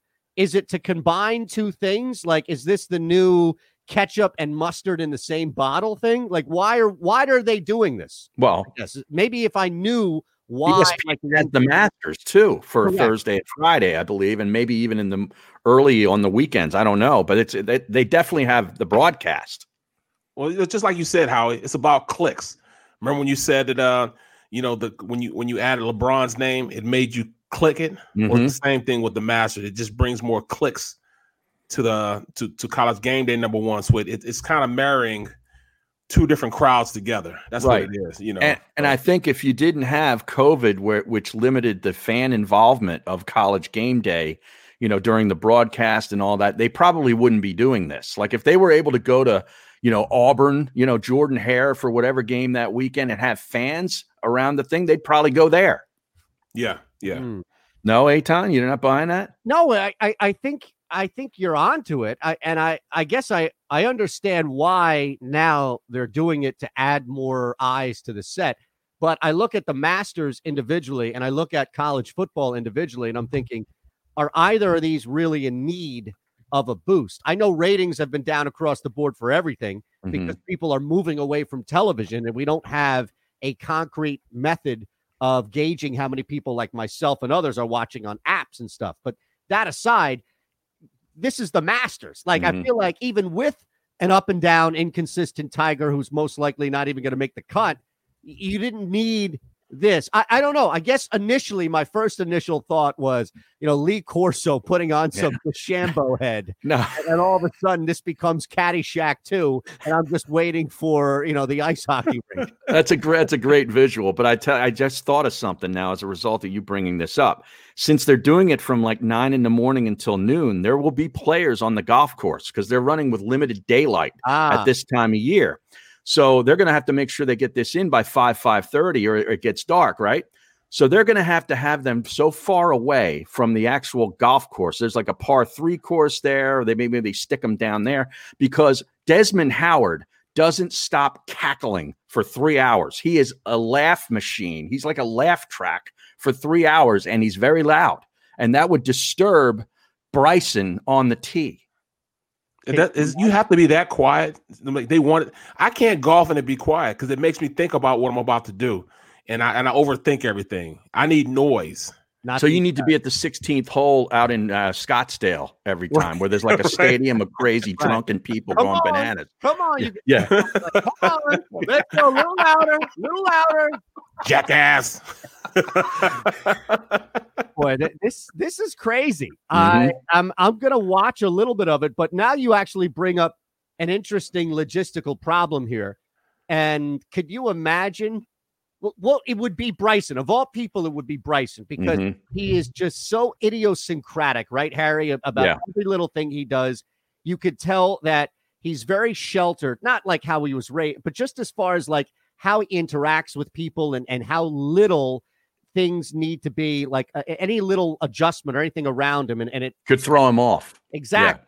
It's not like I, I don't know who the opposite would be there, but it's not like the opposite personality. So on top of that, he's the odds-on favorite. hmm So if Bryson is out there and you hear this cackling and all of this eruption coming from the set, could he physically go over, or do you think it would be something after the fact? Oh, you mean he's going to go walk up on the set and start, you know, woofing on these guys? Is that what Yeah. you're saying? Yeah, or maybe he that would be crashes awesome. the party and says, you know, in, in, initially it was like to rip him, but then he crashes the party and it becomes like this huge, just cross thing with ESPN. Well, you know what? I'm gonna tell you the truth, man. It- it- he wouldn't do that with with Dez. He he's not having. it, I'm telling you right now. I played with him in Detroit, hmm and you see that smile and that cackle, all that stuff. When he's it's, it's game day, oh my goodness, he was a monster, man. He he he changed the script. All that laughing and stuff went out the door when it was time for him to perform. He might whoop him, bro. it might be his last hole of the day. Can you imagine a fight? Bryson's caddy swinging at an ESPN producer for college game day. We told you to shut up. and maybe they bring Jerry Jones in. Will you shut up? Exactly right. Hey, Desmond, will you shut the hell up? I'm taking the gritties. I'm taking the gritties this week. The gritties ain't got it against Purdue. We told you Purdue wasn't coming to the end of the week. I'm going with the gritties.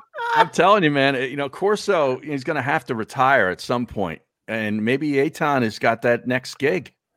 All I do is just put on those heads. Yeah, I mean, what's He's his, he gives no analysis. That's all he does is just put the hat. Everybody can't wait for that. Can you? He's got it made, bro. he does. He He does. got the best pregame show out? Well, it it probably still is, but I got to be honest. Like they, they got great content, and a lot of times I can't hear what they're saying because Desmond is laughing over what they're saying. Really? the I- I producer didn't there. that he's such a. Why is he doing Watch it. Watch the show. I haven't watched it in a while. That's all. How's the producer? He has more. He has more of a, a of a of a analysis than most of the guys up there. He gets deep into his analysis. Oh, his analysis is good. yeah. I'm not saying that. It's just like when Pollack is talking, or Herbstreit's talking, or Rece Davis, who I think is fantastic. Oh, Reese is Um, great. He's great. He's just over there laughing, and I can't hear it. Now You you got to cut his mic. Shelton on the stream says he's with Shander. I don't want game day to overshadow the Masters. Now, do you think that that is another point here? Do you think it will overshadow the actual Masters and people will be watching, focus on who Alabama's playing versus Yes. what weekend is that? That's It's, uh, November 11th, right? Yeah, yeah. Okay, so we'll, we'll find out. I'm sure there's some really good games November 11th, right? All right. Well, we'll check, but I nothing is going to overshadow the Masters. I don't know, man. Are you kidding know. me? You get them Alabamas and those uh, you know, Mississippians. you never know. right. You just need something away from that type of matchup. Now, week 11 coming up on, I'm trying to figure out, like, Yeah. be week 12. I think we're looking at something like that where you would have a complete different. Yeah. Okay. So November 5th, right now, Friday, November 6th, that's heading into week 11, it looks like. hmm So, well, the Masters starts what Friday, Thursday, the 12th. Thursday. Okay.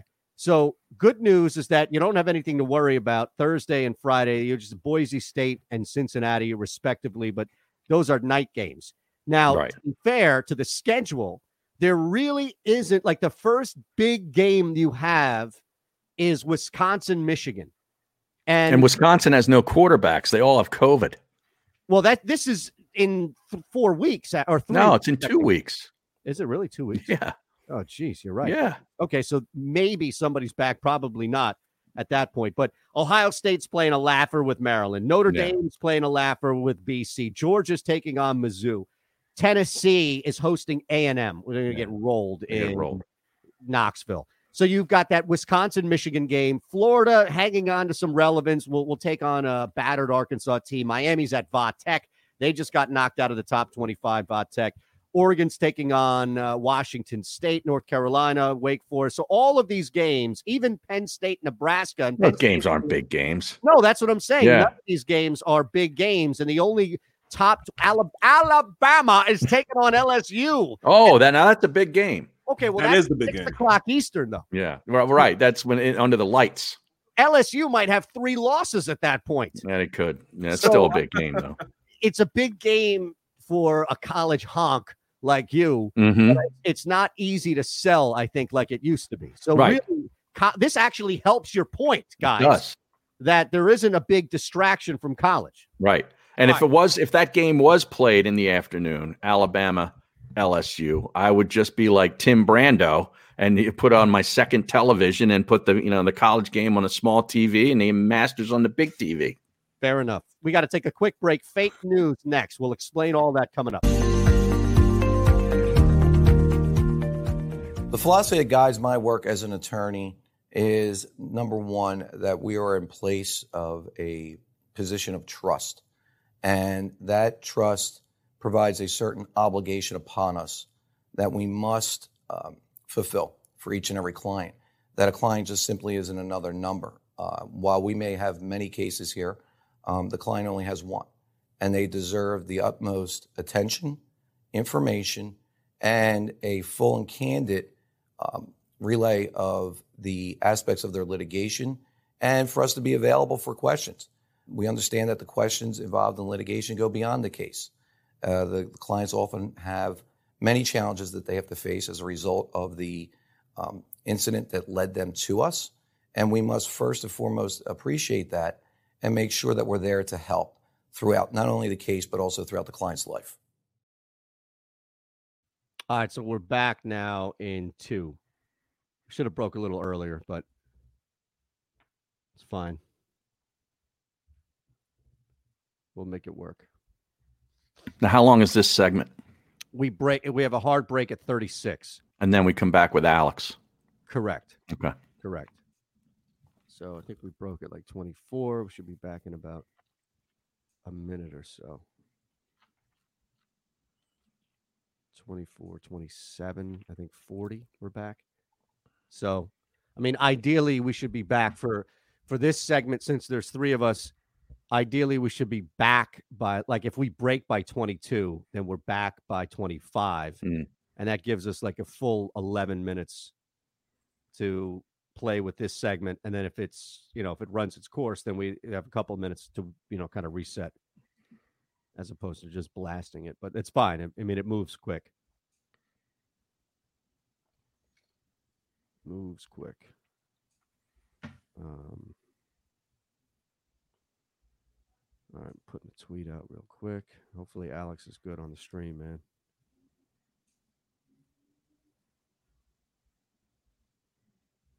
Verify. Yeah, okay. Here we go. Just making sure. Just making sure. Should be good in like uh 20 seconds. 20. Forgot This is flying by today. Seriously. It really is. He couldn't fly with the suit because he lost the instruction manual. But he was able to solve a crime within an hour. If you do get a super suit from an alien being, don't lose the instruction manual. It's very, very important. Keep it in the drawer where you keep all the other instruction manuals, like for your KitchenAid. Wake up call with Tony B and Ron Culver. Weekday mornings from 7 to 9 Eastern.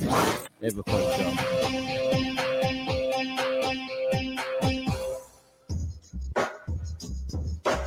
a fun show.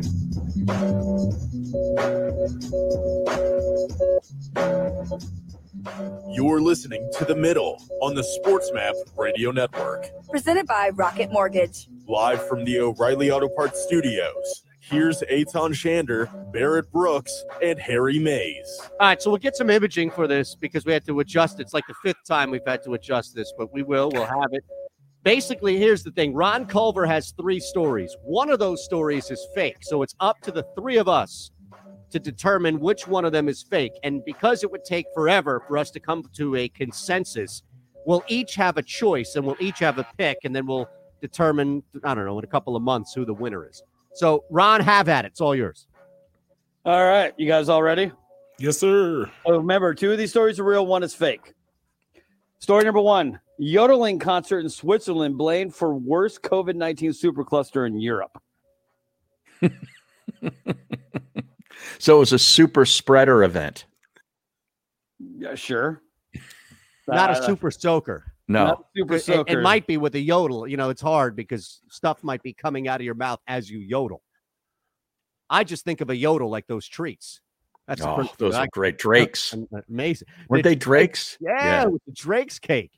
All right, so the Yodel Championship, and this Mm-hmm. was a championship, right? No, it was a, a just a concert, a yodeling concert. Oh, a Hmm. concert. I thought it was a competition. For No, a yodeling concert in Switzerland is being blamed for the worst COVID nineteen outbreak in Europe. Okay, so Okay. that, that story one is the yodeling. And any questions at all? Or you? No. Okay, so we've got the yodel number one. All right, story number two. An English soccer team held a name our stadium contest, and the winner chosen by the people was Billy. Billy? What? Billy? Billy. Like first name Billy, like short Yeah. for William Billy? Like like short for Billy. The name of the stadium is Billy. Yeah, that was the name that people chose. Now, was this like, hey, let's name our stadium, meaning it, it has to have a, a name to Well, it, you or know, like, like, naming you know, like, okay, rights? like you remember, think back when Seattle was naming their hockey team, The Kraken.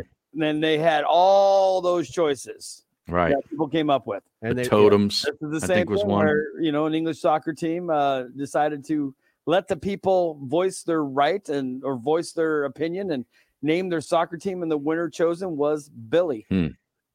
Okay. Like the Washington football team. hmm Yeah. The Whiffs. I, I think we actually found a worse name than the Washington football team, Barrett. The, the Billy. All right. Well, imagine going to the stadium and it says Billy Yeah. up there. I just think of some cartoon kid, some fat cartoon kid who's smiling. I don't know. Just all right. So that's number two. And finally, story number three: for a third straight year, KFC and Walmart have collaborated again to bring you that annual tradition of having a KFC scented log to burn in your fireplace this holiday season. Oh, wow. That's a game changer. That's got to be true. I want that, that. to be true. Can you would you rather have like would you like to have your house smell like KFC the whole With- time? yeah, Wouldn't with that make you want to KFC. KFC though?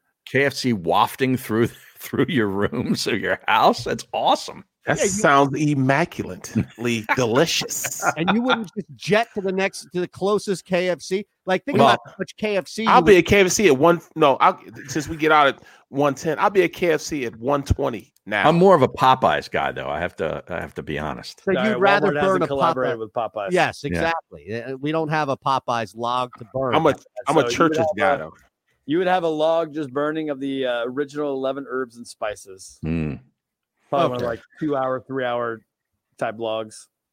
All right, now let's let's walk through this here. We've got the yodeling concert Mhm. that apparently was the one of the largest spreaders of COVID. It was the largest. Lar- I think he said. in Denmark or Amsterdam, Switzerland. Switzerland. Okay, Where everyone's neutral. exactly. Yes, except for your test. the test did not come back neutral. We then have story two, which was remind us, Ron. Story The two. Billy story. Soccer team Billy. named uh, put it to a poll for their fans to name their new soccer stadium, and they came up with Billy. Billy, Billy. All right. And then Billy. story three, of course, is the most believable on the surface.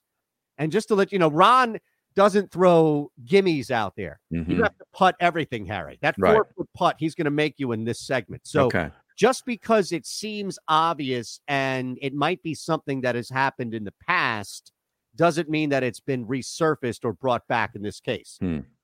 So Ron, I don't know. how the hell do you do you get stuff like this? What what what are you doing at home that you find stuff like this? That you I, talk I about? got my secrets, and I don't do it. I do it here. Yeah. he's He's a- got 50 of these a day I- because they, this Th- is basically the here's- morning show. Here's the deal, and you guys need to learn this sooner or later. I don't listen to your show. No, no, Right. He does not. No, he does not. No, You don't even listen to the Jim Gasman show where he's actually I having you don't. do stuff. and then he's he's in he's across the glass from me. right. So and he's I'm- there physically. I'm used to that, a time. And we, we at the old place, we'd have producers that didn't even have headphones on. I'm like, how, how are you listening to what's going on? Exactly right. Yeah. And we were in the same building, if you will. Right. All right. who wants it? Barrett, Harry, who wants to take a shot at this first? I, I'm going. I'm gonna take a shot at it. Go ahead. What's the fake story so far? The fake story is a yodeling concert because for I just can't get past somebody going to a concert where you yodel. I just can't get past that. Who the hell does that? So yes, that has to be the fake story. Maybe That not has- enough people were there Mm. in order for it to be the largest spreader of COVID. Maybe it was just like a you know bottom third level spreader is what you're saying. Okay, Harry. All right, I'm gonna I'm gonna agree with Barrett here, but not for the same reason. I think there actually was a yodeling event in Switzerland, but it wasn't the largest spreader of COVID in Europe. I think that's where the story went false. Now, what is it about story two that you guys are completely moving away from? Because the, fact that- Brits, the soccer Brits are crazy. Like they'll Yeah, they'll do stupid stuff like that. Uh, well, I think of crazy, I don't always think of stupid. Those aren't always mutually inclusive, right? No, not Yeah. always. Oh, but in this uh, case, yes. I mean, do you, do you remember? Well, no, you don't. You probably don't because you weren't around. There was a beer called Billy Beer. Yeah. I had the can. I used to collect beer cans when I was a 10 year old, 12 year old, and it was named after Billy Carter, Jim, Jimmy Carter's brother. You know how I Oh, feel about that Well, beer? kids collect beer cans when they're 12. Yeah, me. Harry, you you enough beer drinkers in the house. Exactly. Next thing you know, you, you got your own statues made of beer cans. Oh no, mom, mom, I'm just collecting these cans. They're- I didn't drink them. Instant avenue for an alcoholic at, at an older age. Just let them collect beer cans when they're nine, 10 years old. The Simpsons has the great reference of Billy Beer, where Homer is trolling through the closet and finds, I think they're trying to get rid of stuff. And Marge is like, get rid of that Billy beer.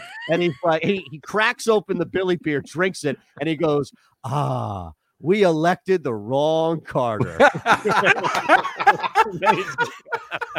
All right. I'll say story two because I think story three is fake. So I'm going to run with story two. I don't believe the Billy thing.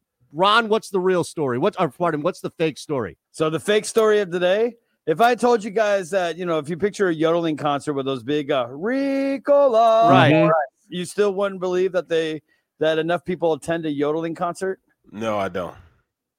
All right, well, you guys would be wrong. Eytan is right. There's no soccer stadium named Billy. Thank you. Oh, That's a check mark for me right there. What you guys? Look, Yeah, this is your not a- first a- time out, so it's I not a blue check mark, but it is a check mark No, for you. right. not verified, but still. Now you'll get to know. We'll do this again on Thursday. You'll get to know how Ron's mind works. He's a Mhm. very he's a trickster. He's a devious individual. when But, it comes there- to this but segment. the concert was attended by 600 people and has led to nearly a little bit over about 2,500 cases so far. Wow. man! I Man, just I couldn't get past the yodeling part. You know, who the hell goes and listens to yodel? that is a super spreader event. We'll be joined Wow. by Eagles linebacker Alex Singleton coming up next. It is the middle SportsMap radio, phillyvoice.com slash the middle. The philosophy that guides my work as an attorney is number one, that we are in place of a position of trust. And that trust provides a certain obligation upon us that we must um, fulfill for each and every client. That a client just simply isn't another number. Uh, while we may have many cases here, um, the client only has one. And they deserve the utmost attention, information, and a full and candid um, relay of the aspects of their litigation and for us to be available for questions. We understand that the questions involved in litigation go beyond the case. Uh, the clients often have many challenges that they have to face as a result of the um, incident that led them to us. And we must first and foremost appreciate that and make sure that we're there to help throughout not only the case, but also throughout the client's life.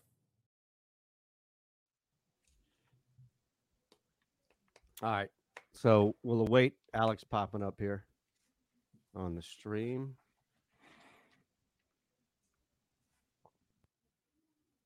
We'll just go in order like Eytan, me, Barrett, and then right back around, right? Absolutely. Okay.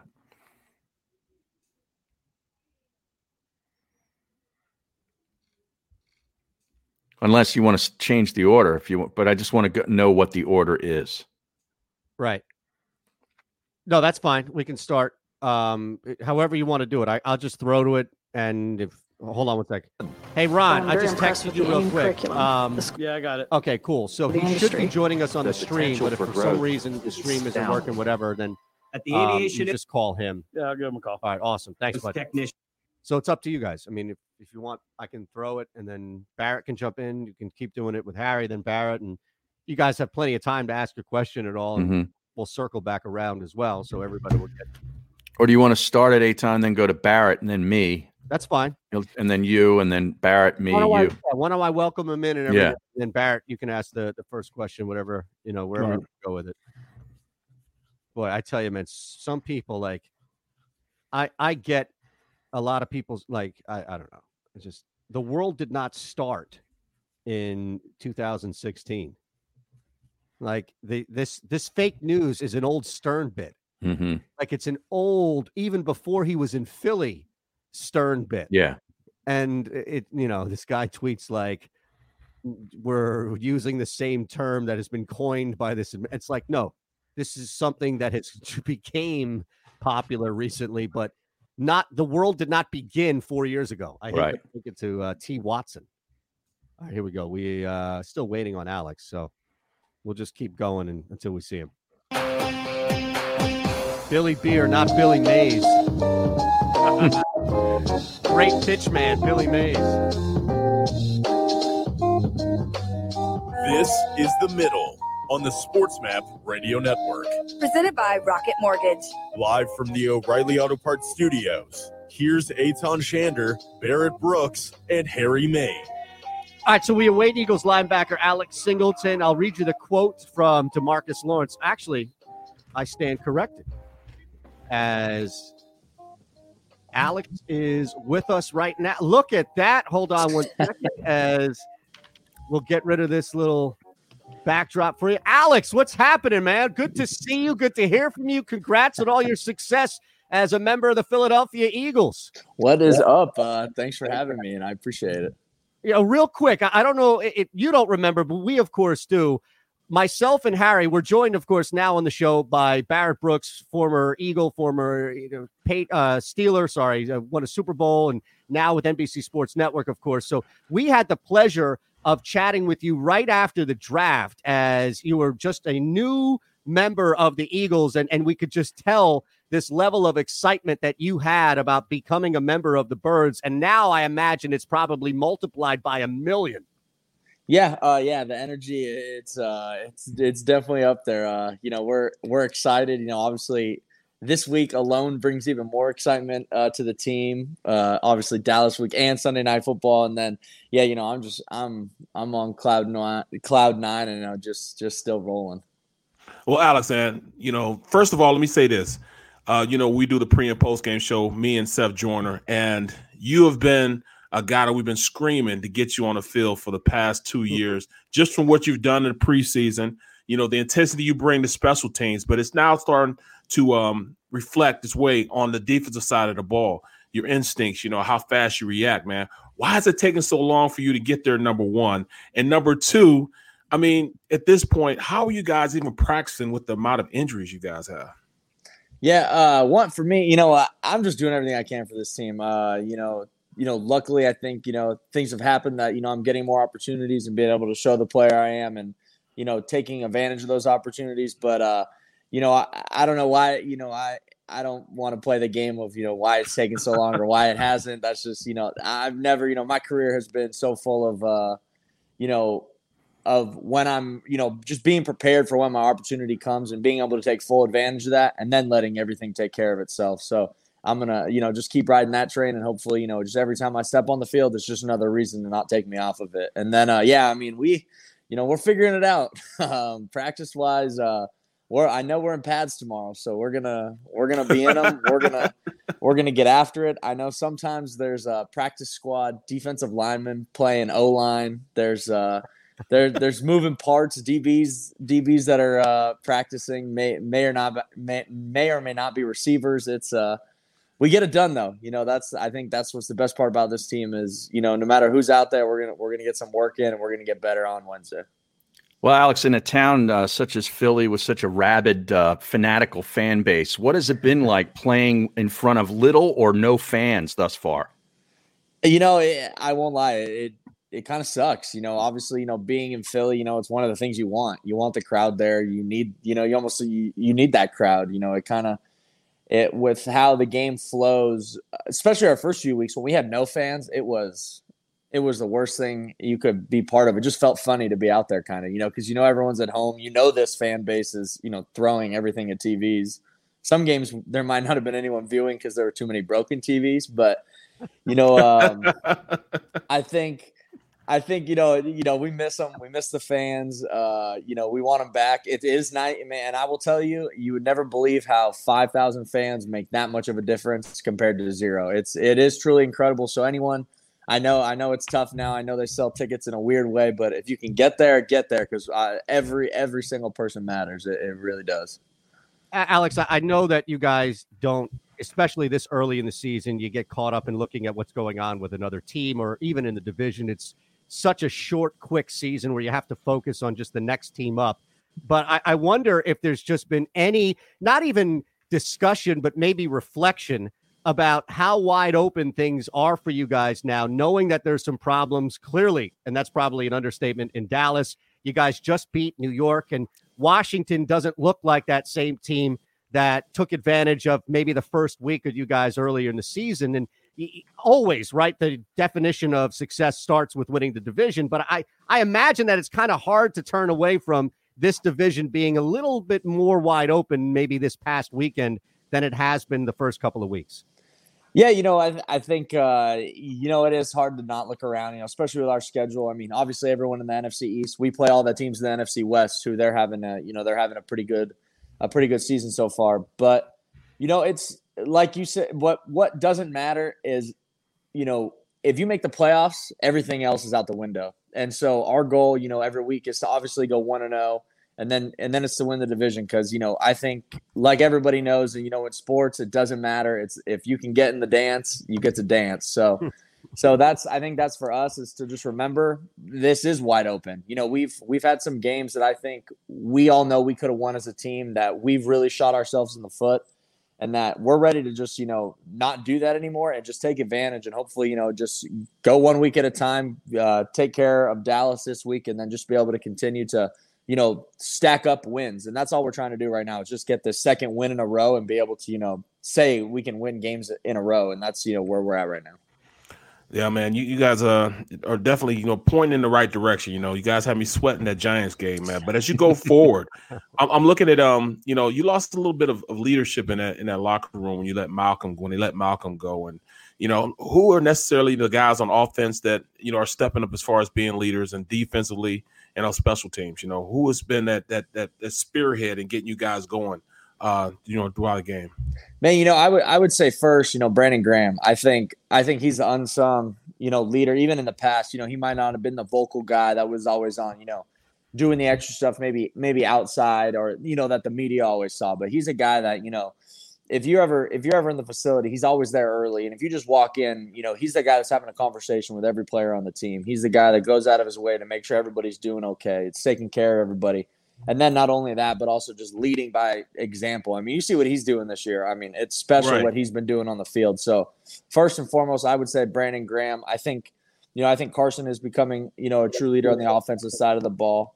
And you know, not obviously we don't talk to those guys as much, but you know, just you know, seeing what they're doing, uh, what he's able to do, you know, within the circumstances. I think Kelsey as well. You know, my locker's by Kelsey, so we have conversations every day and I feel the same way about him as I do BG. You know, these guys are veterans that have been here for for a long time that really just truly lead by example, and then also, you know, just ask how you are as a person. I think having that and that camaraderie in the room, you know, just makes it you know that much tighter of a team. And then you know, like you know, you asked about special teams. I think our group, you know.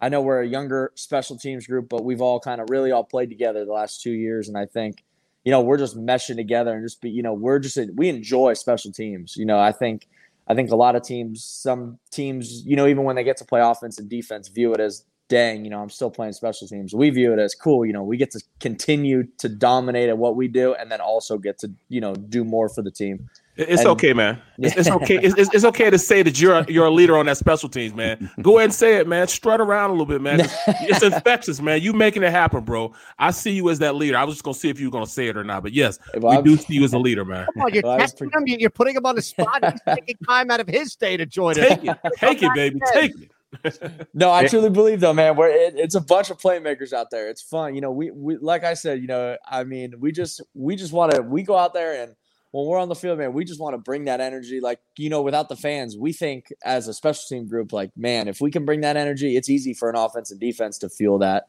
You know, if you can if you can bring it for one play, they can bring it for a drive. So that's kind of how that's kind of how we've looked at it this season, and just kind of want to continue that every single game. All right, Alex, before I ask you about how you guys are viewing this Cowboys team, you said your locker is next to Kelsey's. I got to know is that Mummer's costume still in his locker? And does he put it on periodically?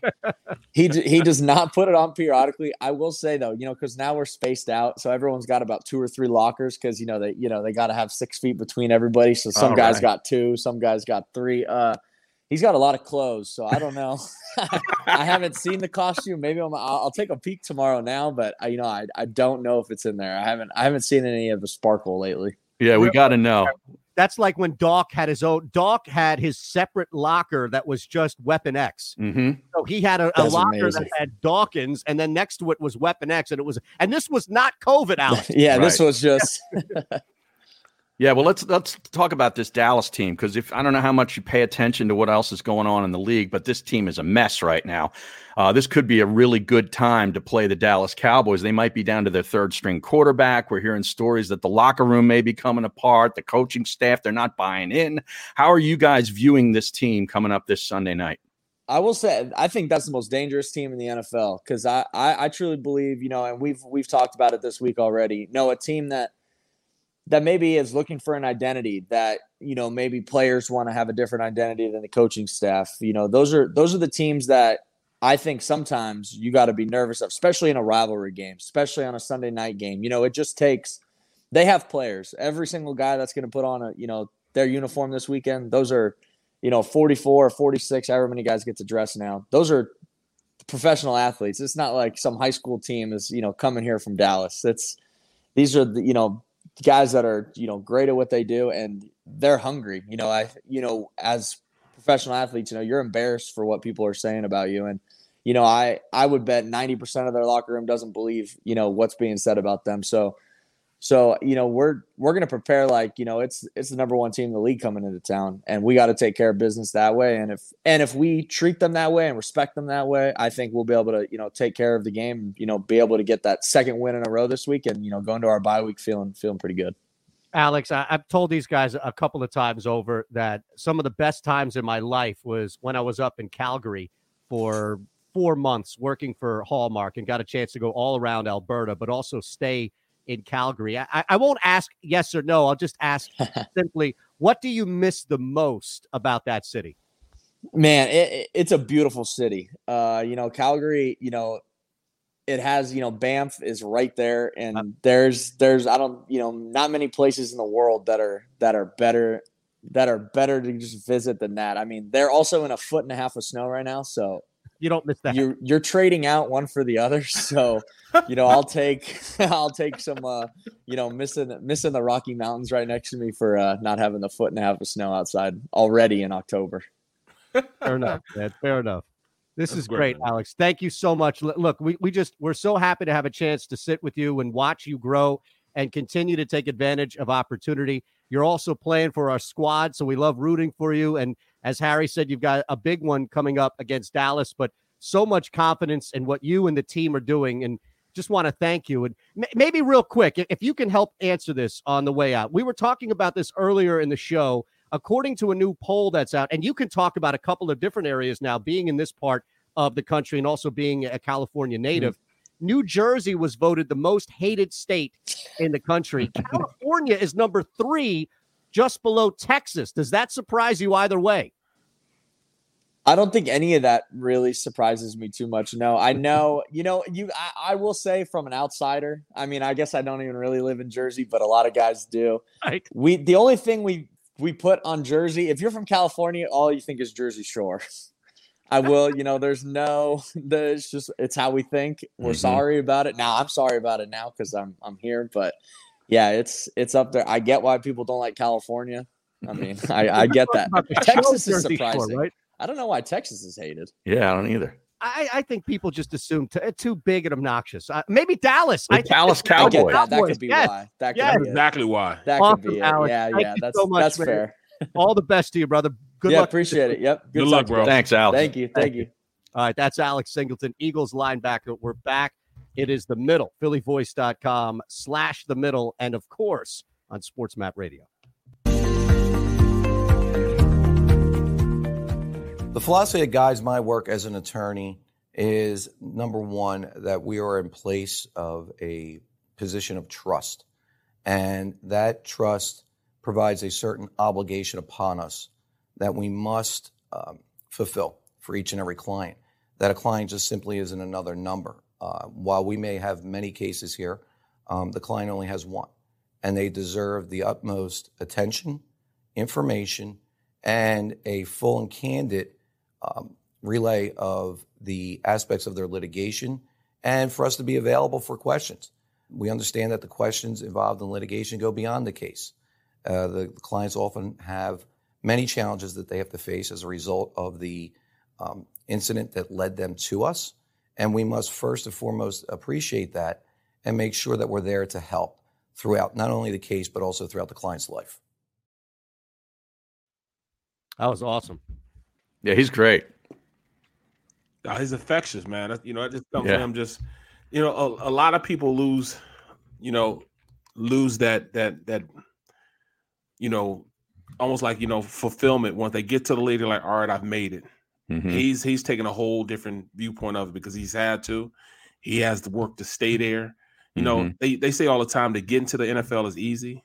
It's it's the staying, Staying there. power. Yeah. That's that's what that's what's really hard, man. And and I, I mean I can attest to that, man. Even though I got drafted in the second round, um, after year seven, it was like I was trying to make the squad every single year after that. I was labeled a backup year seven, and Hmm. from that point on, it was tough, man. To staying in the year, stay in the league each year. You know, I will prove myself. And I'm like, damn, you just see what's on tape. You see what I can do. Yeah. And I still got to come back and prove myself. I still got to beat it up these younger guys. So it's tough, man. And I'm, I'm glad, you know, that he he um he has that type of attitude mentality that's going to keep him going to another level. He'll be in the league a long time, you know, not just because of special teams, but uh, defensively. Me and Seth talk about him all the time as far as his instincts and what he does in the game. As soon as they give him a chance to go out there and really play, what does he do? Interception, takes it to the house. You know, that's what you that's that's what you want from a guy that's worked as hard as he's worked. You know, he had the number one grade according to PFF uh, among their linebackers last week. Wow. See? Yeah, 71.7 on 159 snaps Wow. thus far this year. And high marks as a blitzer in six plays that he's been cut loose. He has three quarterback pressures and two hits. So he makes it count when he gets a chance. Here we go. That's all you got to do. Oh, whoops. That, that was Ferrall. Sorry. Enough of this uh, Stan Van Gundy getting uh, job opportunities. Ferrall Coast to Coast with Scott Ferrall. Weekdays from Love 4 Scott p.m. Ferrall, to 6 man. p.m. Eastern. You know, it's nice getting a little insight into what's going on in the network. You're listening to The Middle on the SportsMap Radio Network. Presented by Rocket Mortgage. Live from the O'Reilly Auto Parts Studios, here's Eytan Shander, Barrett Brooks, and Harry Mayes. Now, the one thing, I don't know if you caught this, Harry. What's that? Barrett totally puts Alex Singleton on the spot, asking Absolutely. him if Alex would out himself as a leader, which you Mhm. know, like I guarantee you, you never, even when you were one of the biggest, most vocal leaders on a football team, if somebody were to ask you that while you were playing, come on. To, Bro. to take a phrase right out of Barrett Brooks' mouth, come on, bro. look, look, if you ever asked Malcolm Jenkins that, what would he have said? Well, he's like 50 years old playing in the league for 20 years.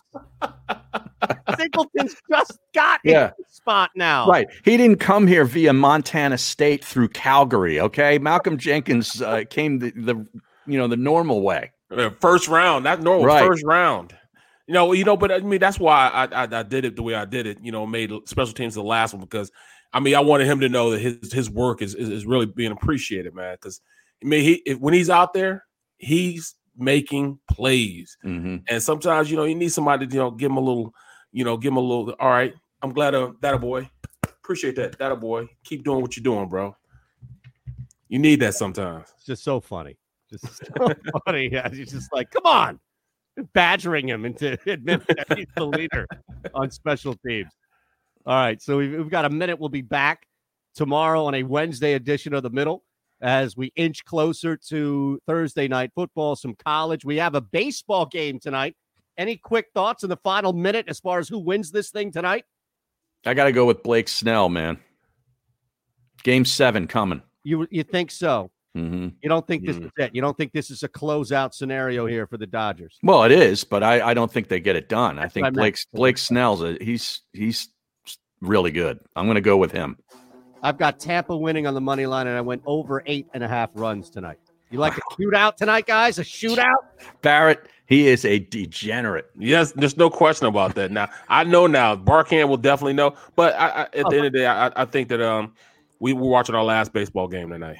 You know, it's a quiet end to the season, but LA will have a nice little double up if they get that as well as the NBA championship as well. We're back on a Wednesday. It's the middle. All right, overtime, and now we await the great John McMullen. Well, Alex Singleton really raised the bar Yeah. when it comes to a guest and their Wi-Fi. Or uh, and I think Alex was on the phone, right? Yeah. Or was he on his laptop? I don't know, but whatever it was, it was solid. Yeah, we got great connection. We got great audio, and we cannot afford now for McMullen to lower the bar, right? No. The invite is out. We just await John. Oh, look at this. I see the face. John McMullen will bring him up, and he'll join us coming up in overtime here, and we'll figure out what exactly we have going on. What's up, John? Look at that crisp view. Yeah, I'm, I'm having issues again. One day is awesome, one day is bad. Ah, gee. I'll tell you, I, I, I, I Harry I've been is telling Krause, uh, you got to get in there and you got to upgrade this. You got to get Verizon on the phone and get a get a technician in there. Look, all you need is an Ethernet. Both of you, you and Brooks, are driving me nuts here with this Ethernet cord. Just get it. I have a hundred foot Ethernet cord. I can ship it to you. It'll be there tomorrow before the show. Look at that. See that? What is that? This is a box, a a a a, a designated box, Verizon, Mm-hmm. just for the show. I only I'm only using it for our show. Then I turn it off so they don't use all my uh all my uh what do you call them? You, you used to call them minutes back in the day, the gigabytes or whatever gigahertz Gig gigs. I think you gigs. gigs. All right. Well, we got you, John. You, you look pretty good. You look pretty crisp. We'll I'm not gonna say what they said about you, John. I'm not gonna say what they said about I wouldn't say that, but Well, is there anything we should know I'm about? Used to it. is, is we just talked to Alex Singleton, and Barrett tried to get Alex to admit that he's a leader on special teams, and the humility with Mr. Singleton was shining through in that interview, so he refused to go down that road. But he clearly is one. Yeah, Alex is. It, Alex does not have a big ego, so I, you know, I I've called Alex the the Travis Fulgham of the defense. I think he's Yeah. been the guy that's come out of nowhere to play really well on the defensive side of the ball. And I start to think this week with T, TJ Edwards coming back and say, how do you take this guy off the field? I whether it's Nate Gerry, Duke Riley, TJ Edwards, I don't care. Alex Singleton's got to be on the field defensively. So, you know, Dave Fipp is kind of losing one of the leaders of his special teams, as he already has with Rudy Ford and Craig James. But Rudy is supposed to be back this week. Uh, so that'll help out. And Craig James is back as well. Well, I gave you props earlier, uh, John, for your tweet uh, earlier today regarding Mike Nolan. The only thing Mike Nolan can stop is a Zoom call. That was an epic blast. yeah, you know, I I understand why the Dallas Cowboys are struggling so much offensively. I mean, you lose your starting quarterback, you lose then your backup in Andy Dalton, so you're down to number three. But also, same thing has happened to them that happened here in Philadelphia with the offensive line. Tyron Smith is gone. La'el Collins is gone. Zack Martin's been out. Uh, Travis Frederick obviously had to retire. So all those guys are gone and they can't block anybody. So I understand why the offense is struggling. The defense and Mike Nolan, there's no reason they should be historically bad. And that's what they are. They can't stop anything except a Zoom call. That's what I said. It, it, it, it is unbelievable with DeMarcus Lawrence and Jaylon Smith. Leighton Vander Esch is back. Trevon Diggs, Stefon's brother's a, a, a talented quarterback out of Alex, uh, out of Alabama. Xavier Woods. These are good players, and they're giving up 35 points a game. It's unacceptable. So Alex said that this is the most dangerous team. My dog right now is chewing that gritty head, by the way. this is Alex said this is the most dangerous team in the NFL. Maybe not because of their talent and and their coaching, but because they're well aware of how much ridicule they're getting. And the fact that people have now moved away from ripping the Jets and the Giants and have focused solely on the Dallas Cowboys. Yeah, I kind of agree with that. I tried to get that out of Jim Schwartz today. I, I think, and maybe Barrett can talk about this. I think there's a human nature aspect of this you got to overcome. So if you're going into a game Sunday night against a third string quarterback, I, I, you know, I think it's human nature to sort of let yourself down a little bit and say, okay, we got this one. And that to me is the biggest hurdle the Eagles have to overcome because they are struggling so badly and, and what's going on.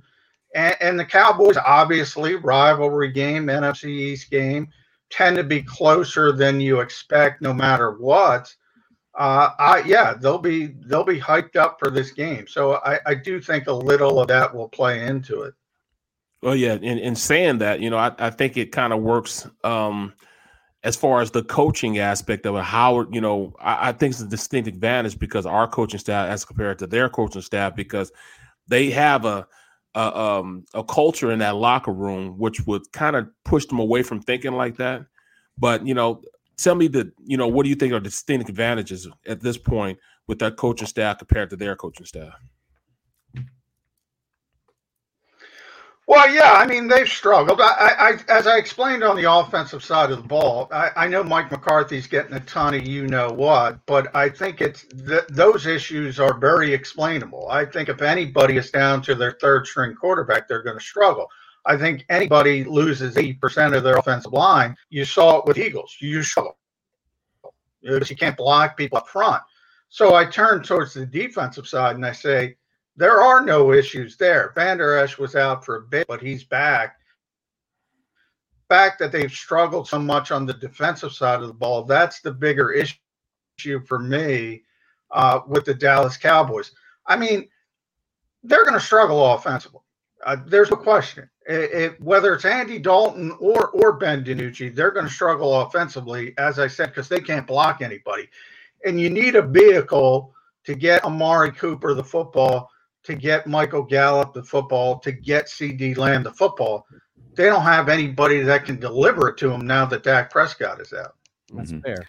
Yeah, John, I want to get your thoughts on Antonio Brown before we uh, before we conclude, but I got to ask you if the Eagles find a way to lose to Benny DiNucci, does that take Alex Webb off Joe Webb. The, the, the, Joe Webb, excuse me, Joe Webb, knock him down to number two? Joe Webb. Yeah, Joe Webb. Sorry. It should. I always say the Joe Webb game really wasn't the Joe Webb game. The Joe Webb game was the Antoine Winfield game. If anybody goes mm-hmm. back and watches that, that was one of the great games from a defensive back I've ever seen in the NFL. He dominated defensively. So, yeah, but I, I mean, yeah, if they lose to Ben DiNucci, former Pennsylvania Player of the Year in high school, by the way, guys, I just learned that. uh, and and he went to Pitt, so it wasn't like you know, and, and James Madison lost to North Dakota State. You have that sort of interest as these two FCS teams and Carson Wentz's oh, right. alma mater. So he he was a big time prospect uh, coming into college. Didn't work out for him at Pitt and made the transfer. So he's got a little bit more talent than people think. But yeah, if you lose to a, a guy like that that nobody knows, it's it's Mm-hmm. not going to be pretty. So, all right, uh, on Harry's point there about Antonio Brown, I- I'm curious with this news just coming down right now. Maybe we can encapsulate it in, in a different way here. In three weeks, when we look back, three weeks from today, who will have made a bigger impact? Not a better player, not who's a better receiver. Who will have made a bigger impact on the respective team? Dez Bryant with the Raider Ravens or Antonio Brown with the Bucks? Well, I think it, in that case, I, I, I picked none of the, but it would have to be Antonio because Dez is on the practice squad. I don't even know if Dez is going to make the Baltimore Ravens. I was kind of surprised by that. Guy's never been the same since that Jones fracture. He's lost his explosion. People see the name Dez Bryant and assume he's a good player. Mm-hmm. Antonio Brown was a great player. He went off the rails for different reasons. Uh, and and you, look, I mean, it happened in Pittsburgh. If you can't get along with Mike Tomlin, you have issues. Number one, but then it happened with the Raiders, and and you can't get along with Mike Mayock. You guys know Mike Mayock. Everybody gets along with Mike. And and then you talk about New England as well. What makes people think Antonio Brown is all of a sudden going to be a, a, a good presence on the Tampa Bay Buccaneers? I don't see that, but physically, he's just much more talented than Dez Bryant at this stage. All right, I think John's going to have to defend the state of New Jersey here, Eytan, because Barrett, I think Barrett buys into the fact that New Jersey is not a good state and think should be Barrett the most hated state. I think he voted that way. um, so, John, do you, are you aware that New Jersey was voted the most hated state, and a lot of it has to do with the people that live in the state don't like it themselves?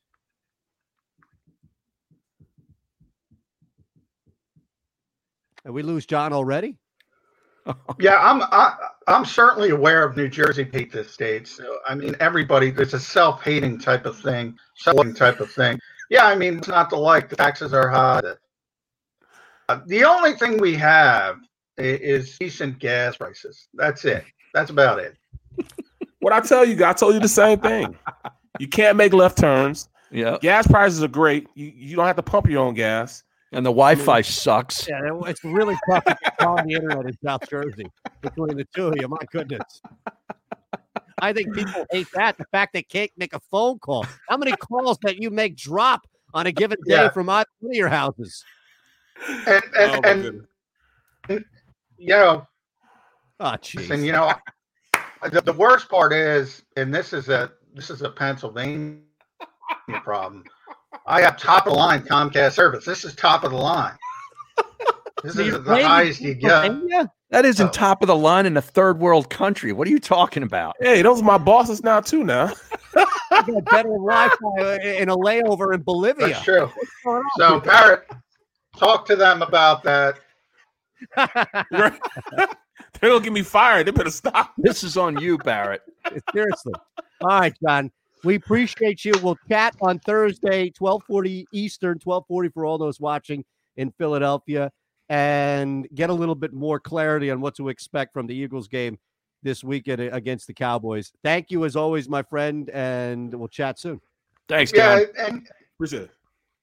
Whatever you got, brother. and real quick, blame my wife for the Ethernet problem because I got to get kicked kicked out of my office into her scrap ah. room, and and that's why I got to use the Wi-Fi.